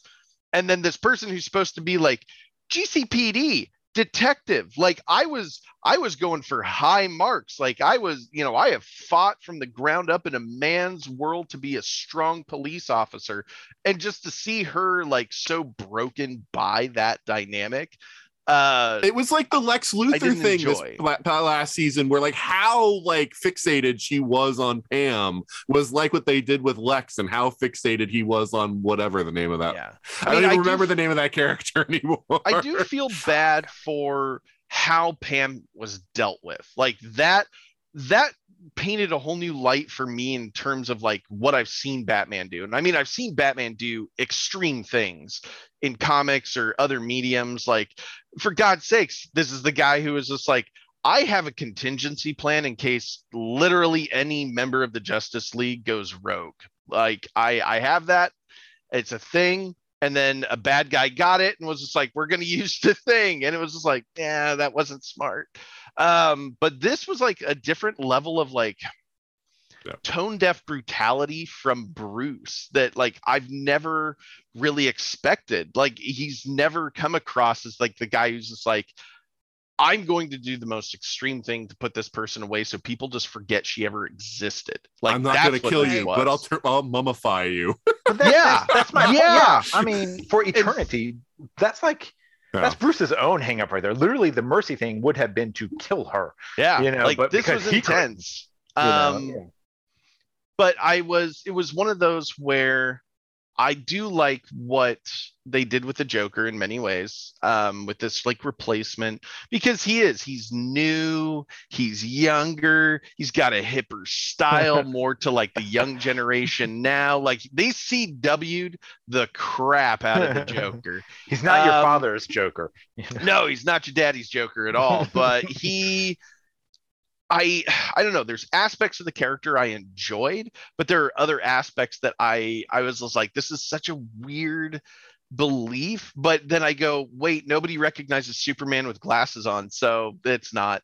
Um because he it there never felt like a time that he wasn't like I'm kind of a crazy person. Even before he like started donning makeup, those fashion senses or whatever to like feel Joker-esque. Before any of that starts happening, he was kind of already that way. And it feels like like everybody was like, oh yeah, that's just Mr. Jet. That's just how he is. He's a little unhinged, but we're okay with it. Apparently killed his father, but you know Yeah, nobody's. yeah. We swept that under the rug. you yeah, know, nobody fine. needs to know. Uh, so, so uh, my i- again, there's. I felt like there were definitely moments where there had to be a lot of suspension of belief to like buy the character because it's like after he holds the gala, where like people are literally getting electrocuted on stage in front of lots of other rich people, and like that's not mentioned really at any point after Hey, the that's whole a event wild rich kid party. I mean, you know, Yeah, how often? like how often oligarch bunch of kids get together and just electrocute each other all the time. He was curing them.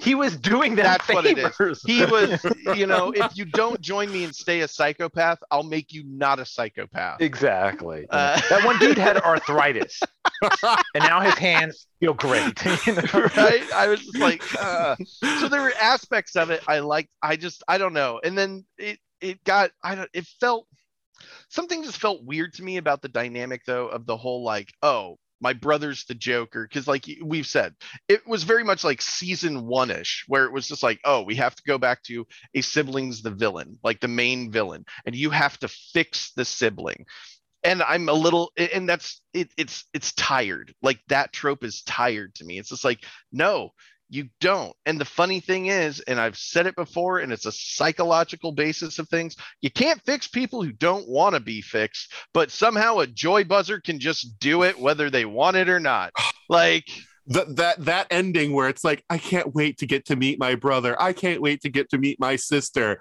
It's like you know so. Uh, even okay, even if you somehow fix something in the brain, he's got years and years of his life, like 10, He's 15 years, where he was acting this different way. His personality felt different. Like, doesn't he remember that? If he does remember that, isn't that traumatic in and of itself, knowing you've done horrible things? God. even if you no longer have the feelings to do those things.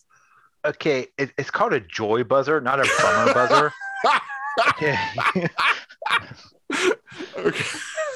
because it's like it's like if he- so okay he's fine now what are the consequences? What's the fallout? Like he tried he tried to bomb an entire city with a blimp a huge blimp that i don't i still don't understand how His mother's hidden rich.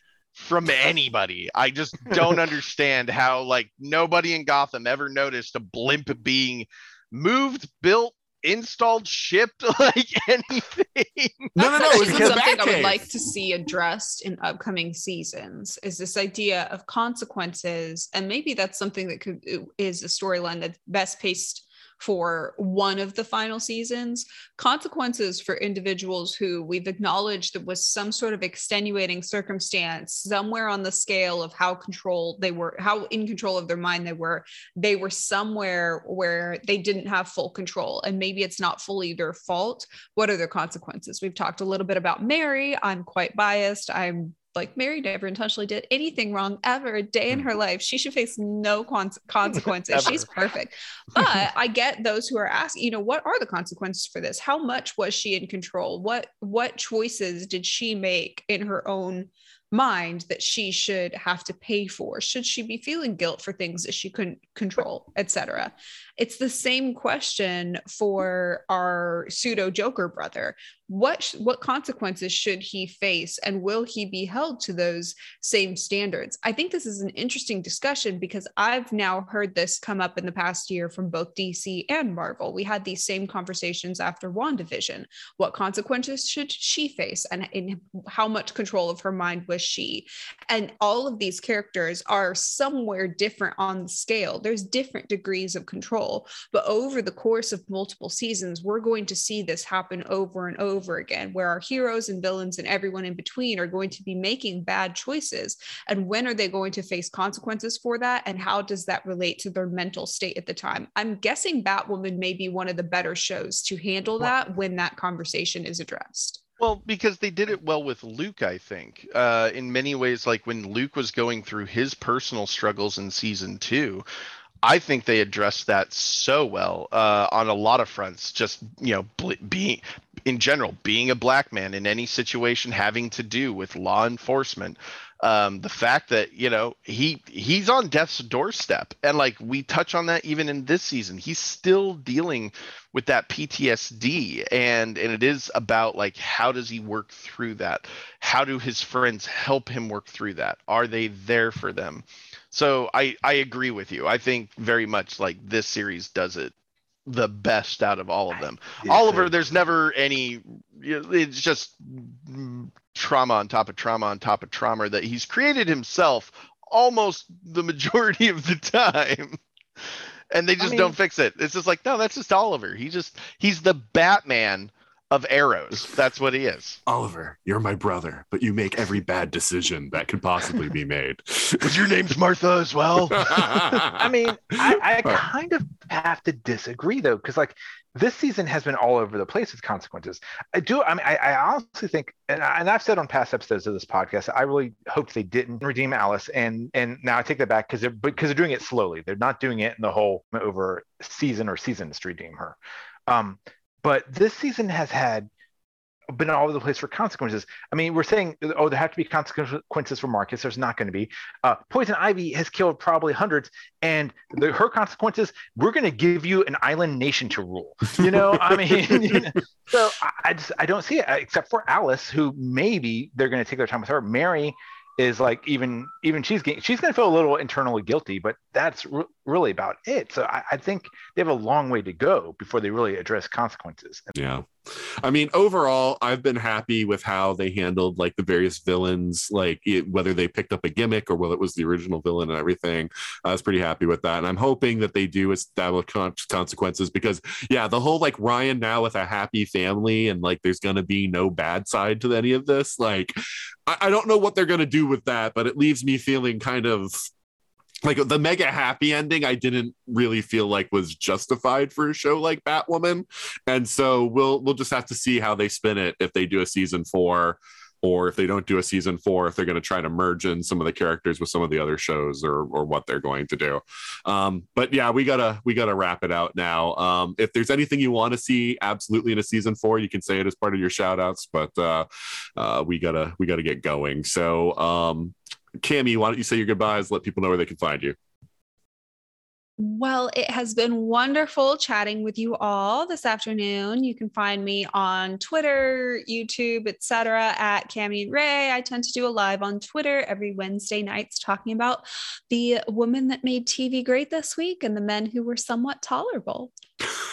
all right, and James, why don't you say goodbye and let people know where they can find you? Yeah, uh, you can find me at Roman on the Rocks, uh, Twitter, Twitch, uh, TikTok, pretty much anything. It's Roman on the rocks, and I'm out there uh, usually talking these days uh, about uh, you know mental health um, and promoting positive mental health steps and things like that. So by all means, find me on TikTok. I talk a lot about that stuff. All right, excellent. And Ryan, why don't you say goodbye and let people know where they can find you? Well, uh, never saying goodbye, but you can search for me on Facebook and Twitter and won't get a response, but go for it.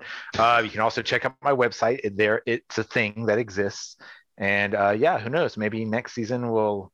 I mean, I think I'm getting CW burnout because Batwoman and Superman and Lois are the only thing I'm enjoying nowadays. Have you tried I, Riverdale?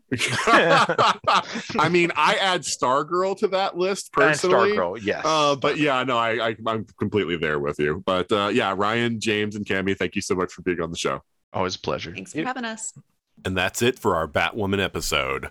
And that's really the end of when we're going to talk about Batwoman at all as we count down to the end of the Arrowverse. But we're still curious what you think about this episode because we're going to have episodes like this. We're going to talk about the end of other Arrowverse shows coming up in the next several months.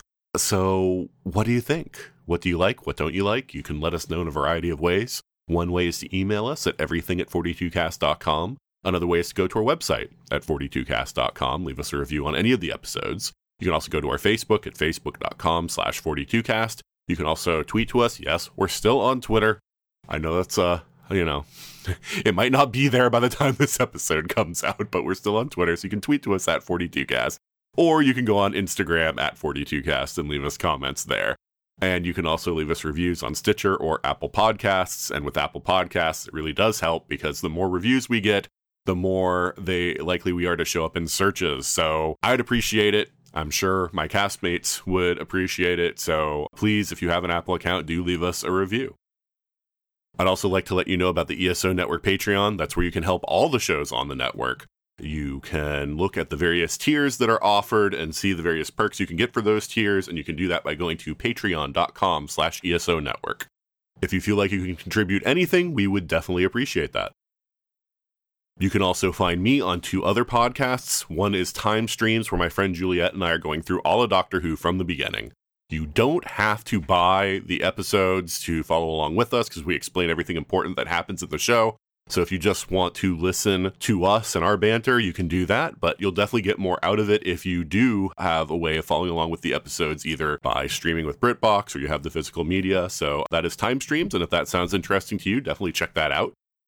The other show is Legendary Forces. That's where Juliet and I, again, but also joined by Joe, Corey, and Ashley, are going through all of Star Wars fictional media from the beginning. It's all the movies, TV shows, comics, novels, basically anything that's set in the Star Wars universe. We go through it, we tell you what we think of the quality of the media itself, but then we also talk about it in the context of the expanding idea of what Star Wars is. So if that sounds interesting to you, that is Legendary Forces. Definitely check that out.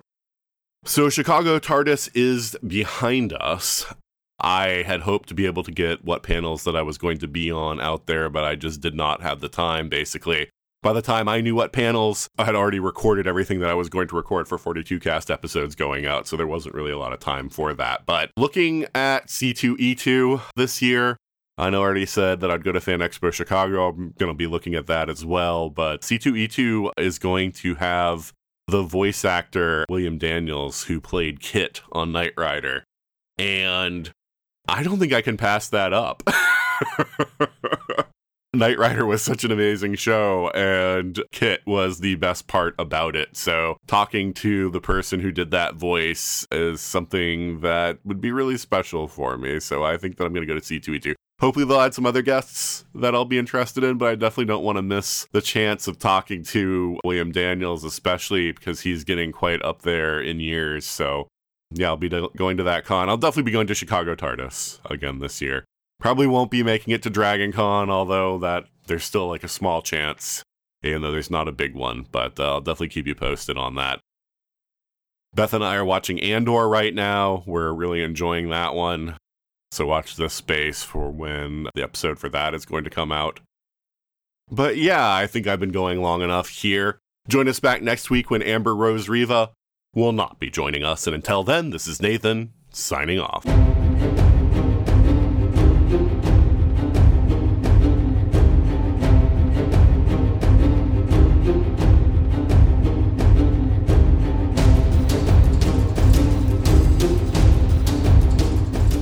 You have been listening to the 42 cast, copyright 2021.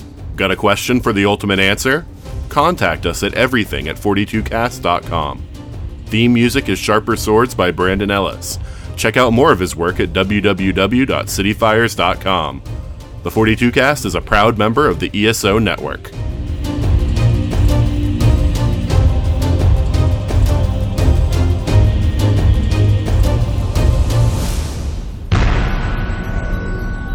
Has been a broadcast of the ESO Network.